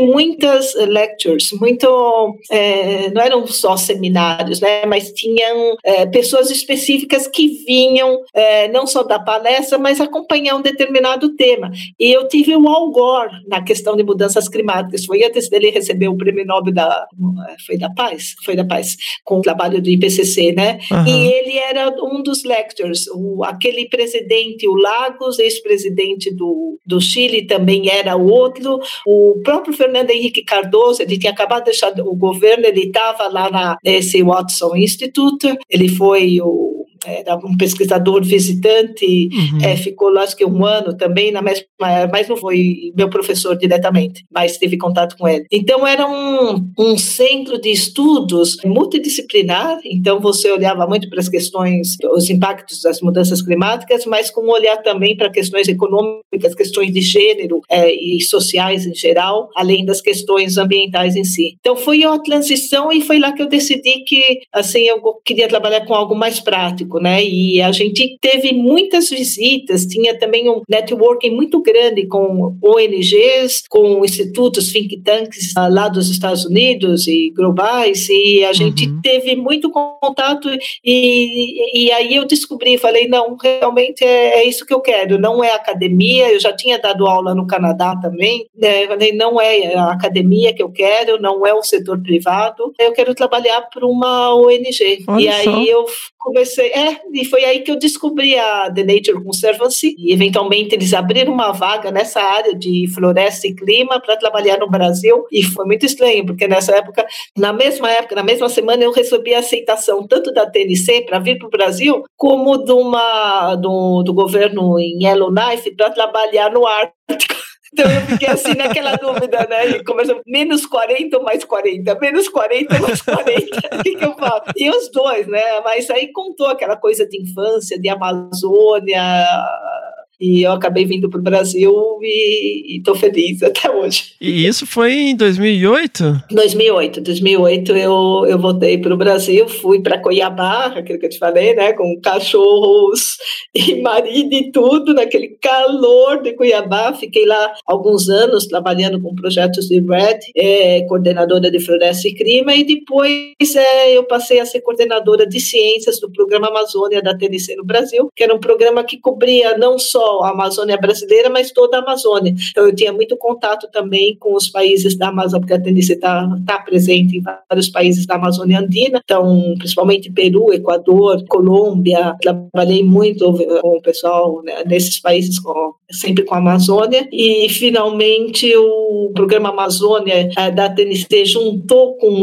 outros programas que havia aqui no Brasil para formar o Programa Brasil. E atualmente eu estou como diretora de ciências do Programa Brasil, da The Nature Conservancy, a TNC. Desde então. Desde então. E, e trabalhando muito com, com questões de uso da terra, e são os trabalhos que eu mais faço, com questões também relacionadas a mudanças climáticas, a mitigação a carbono, estimativas de carbono, trabalhamos bastante com isso, e questões olhando para oportunidades né, de alternativas sustentáveis de uso da terra, porque quando a gente pensa, sobretudo na questão de desmatamento, a gente não pode simplificar, a gente tem os desmatamentos, principalmente na Amazônia, porque são fatores é, e condições muito distintas que levam ao desmatamento, e aí você não pode colocar, por exemplo, um pequeno produtor rural sem assistência técnica, sem é, acesso a crédito em geral, ou muito pouco acesso, na mesma condição que um grande produtor rural, ou na mesma condição, condição que o um desmatador que desmata para especulação da terra, etc.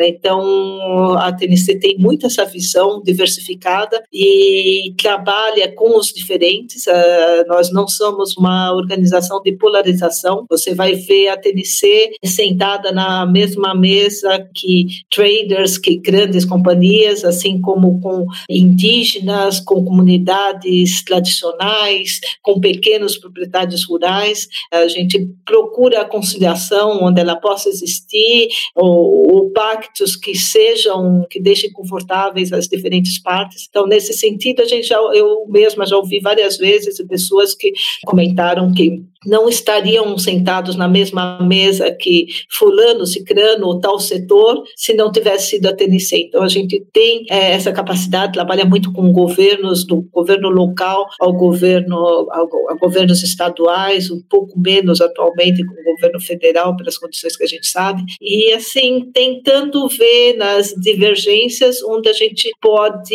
é, trazer soluções menos impactantes e sobretudo alternativas né? Então, o pequeno proprietário rural, ele tem uma parcela, é responsável por uma parcela importante do desmatamento, no sentido que você tem é, um número muito grande de pequenas propriedades, por vezes praticando o que a gente chama um desmatamento social, né? Desmatando muito pouco, mas que quando você adiciona toda a quantidade de propriedades, acaba tendo um impacto importante. Então, o que, que você faz? Você não vai marginalizar esse tipo de proprietário, você vai tentar trabalhar com ele para soluções. Então, a gente tem apostado muito é, em algumas regiões ali no sudeste do Pará, por exemplo, na região de São Félix do Xingu, que é um município da Amazônia que está sempre entre os aqueles que desmatam mais. Então a gente tem trabalhado muito com sistemas agroflorestais com base em cacau, e o cacau sendo uma espécie é, nativa da Amazônia e que precisa de sombra, então ele precisa dessas árvores companheiras e você acaba criando, restaurando, eh, sobretudo, pastos degradados e abandonados, né? Então, o projeto que a gente tem ali, que chama Cacau Floresta, a gente trabalha na restauração de pastos que estão degradados e abandonados. Então, trazendo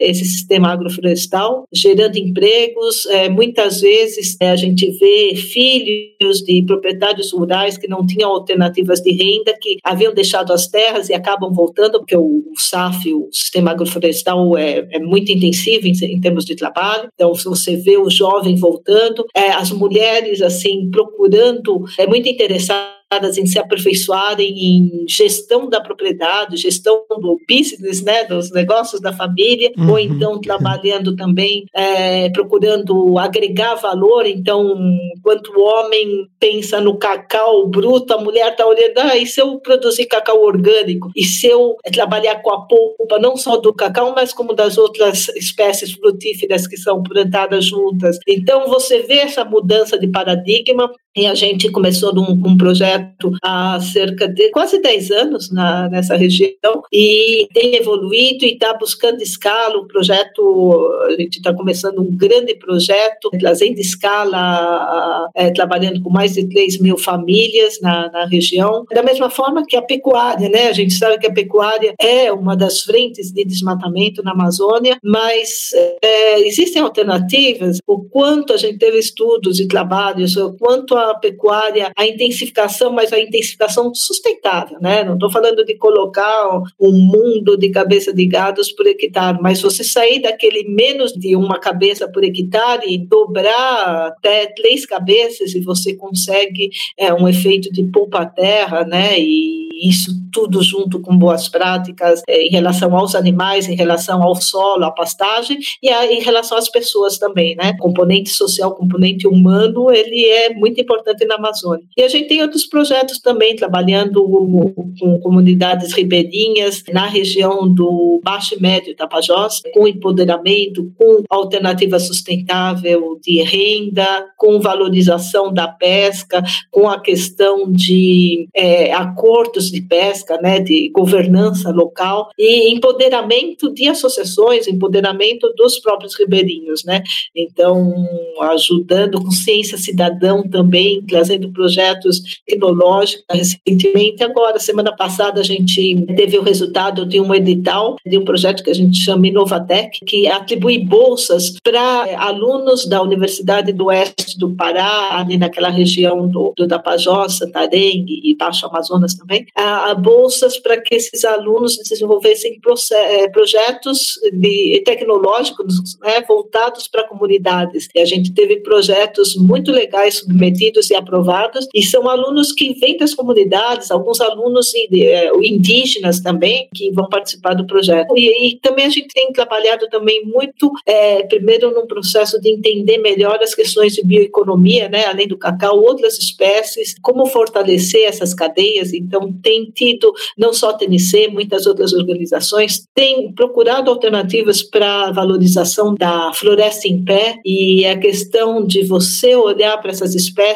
que mal são conhecidas, né? Tirando o açaí, que virou algo exportado e muito conhecido e valorizado no exterior, há várias outras espécies que poderiam ser, e com isso você muda esse paradigma olhando para a floresta pelo valor que ela tem de biodiversidade, é, valor social também para as comunidades que dependem, os povos que dependem da, da floresta. Então, essa é uma parte do trabalho da TNC na Amazônia, a gente tem outros relacionados a projetos de fundo d'água, olhando para bacias é, de drenagem que precisam precisam ser restauradas, e aí a gente trabalha muito com é, infraestrutura verde, principalmente na Mata Atlântica, né, procurando restaurar ou adotar, estimular a adoção de boas práticas, é, seja na, em práticas agrícolas, de pecuária, ou seja na construção, manutenção de, de vias não pavimentadas, de forma a minimizar processos de erosão, de forma a restaurar áreas que são importantes para a recarga hídrica e, portanto, para para manutenção da vazão de base né, de rios e riachos na, nessa região, principalmente no Sudeste e em outras também. Então, a gente tem uma gama, assim, trabalha muito também com grandes agricultores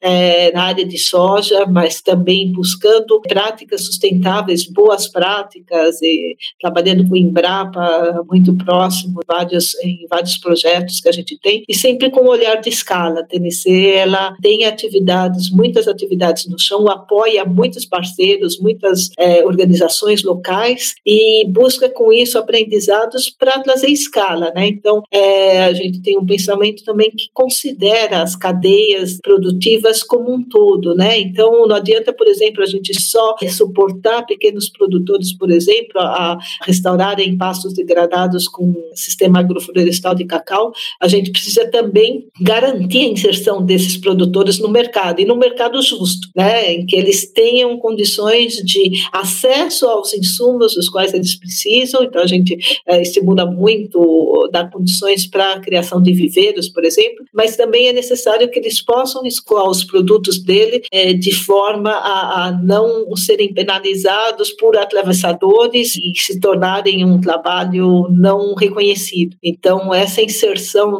dentro do mercado, né, junto aos compradores, de novo de uma forma justa, é bastante importante para a gente. Então são são várias as nossas linhas de trabalho e eu assim tenho muito prazer de liderar uma equipe de ciências porque a TNC, a The Nature Conservancy, é uma ela nasceu nos anos 40 por um grupo de cientistas e ele evoluiu, começou comprando terras para conservar, atualmente, é, embora essas terras ainda existem, mas é, não é a nossa visão de conservação mais, mas é, é a TNC é uma Science-Based Organization, então a gente tem é, mais de 3.500, 4.000 pessoas trabalhando em termos de, de pessoal, é a maior organização de conservação é, que existe, e no quadro de pessoal, é, a gente tem uma quantidade muito grande de, de cientistas. A gente preza muito pela solidez e não que a gente esteja produzindo ciência, a gente produz muita coisa, mas a gente também busca muito. Então, parcerias com o setor, com a academia, com as universidades, parcerias com outras organizações de pesquisas e outros institutos, é, são muito importantes para que a gente tenha uma base sólida, não é fazer por fazer, porque está na moda, por achismo, mas é fazer com conhecimento e consciência de potenciais impactos e prevenir riscos de potenciais impactos negativos, inesperados, né, os efeitos colaterais. Então é nessa linha que a gente trabalha atualmente. Nossa, absolutamente sensacional, Denise. E é do que se trata a conservação, né? No, ainda mais num período onde a gente vê cada vez mais polarização, onde o antagonismo é incentivado, né? uhum. né? Trazer essa visão é, é, cada vez mais importante. Eu, é engraçado, porque eu, eu costumo inserir, não importa sobre o que que é, eu dei uma aula sobre felinos neotropicais nesse fim de semana, mas eu insiro alguns slides, né? Falando da importância do, do science-based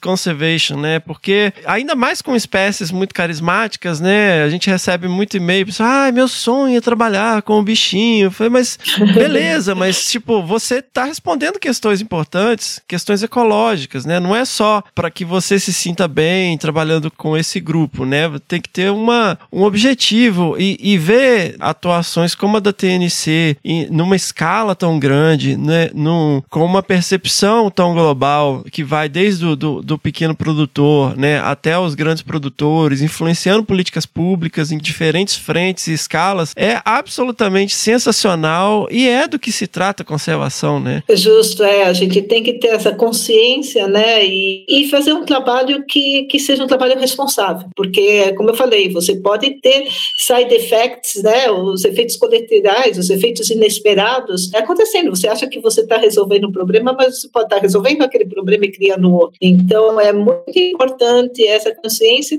e, essa questão da ciência, né? Por exemplo, a gente está na década da restauração, então restauração é, o, é a bola da vez, mas o que significa restaurar? Primeiro, você tem que entender o que você está buscando restaurar, se é a melhor alternativa para aquele espaço, se é realmente necessário, e se você está fazendo a coisa de forma adequada. Você não vai tentar é, restaurar uma área de cerrado com espécies não nativas e arbóreas, transformar aquilo numa floresta. Da mesma forma que, em muitas questões, a restauração ela depende da boa vontade. Então, quando você tem pequenas propriedades, você consegue juntar a questão econômica, que é essencial, com a questão ambiental, então, e olhar a restauração no seu todo, né? Numa escala de paisagem, a gente trabalha, tem analista de paisagem dentro da, eu tenho dentro da equipe várias pessoas é, bastante competentes, né? De forma que a gente olha a restauração, é, eu sempre falo, a gente restaurar uma área de mil hectares, que seja um, um, uma área só de mil hectares, duas áreas de 500 hectares,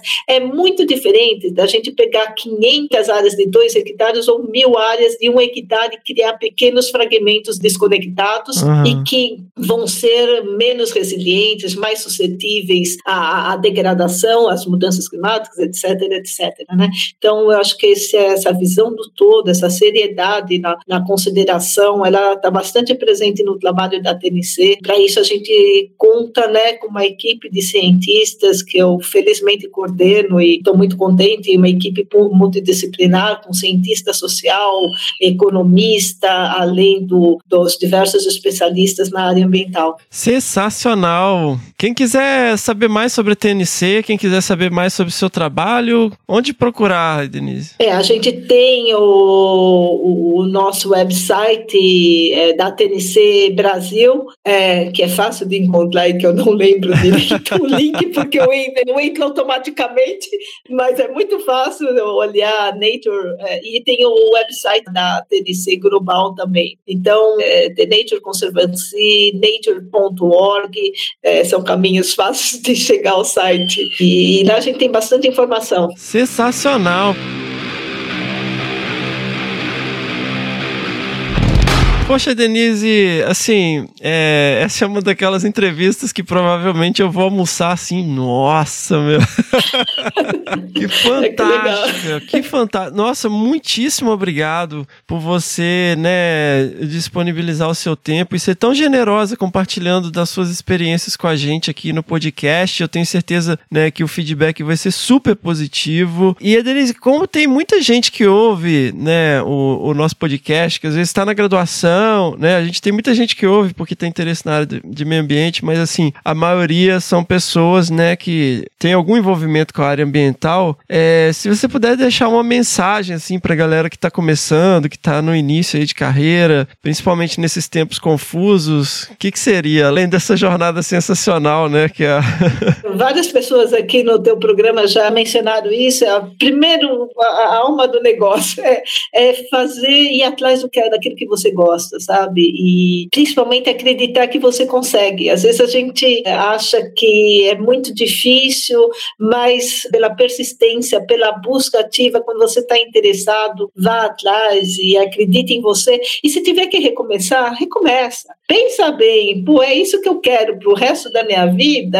Eu, tá, eu vou ganhar dinheiro e tá bom, vou ganhar mais ou menos e tá bom, ou eu quero fazer algo que eu realmente gosto, sabe? E se tiver que recomeçar, busca as condições. Eu acho que atualmente está muito mais fácil no sentido de, de acesso à informação, de acesso a cursos e, e acesso às pessoas, né? Da gente recomeçar. E uma outra coisa que a gente não tem tanto a cultura aqui no Brasil.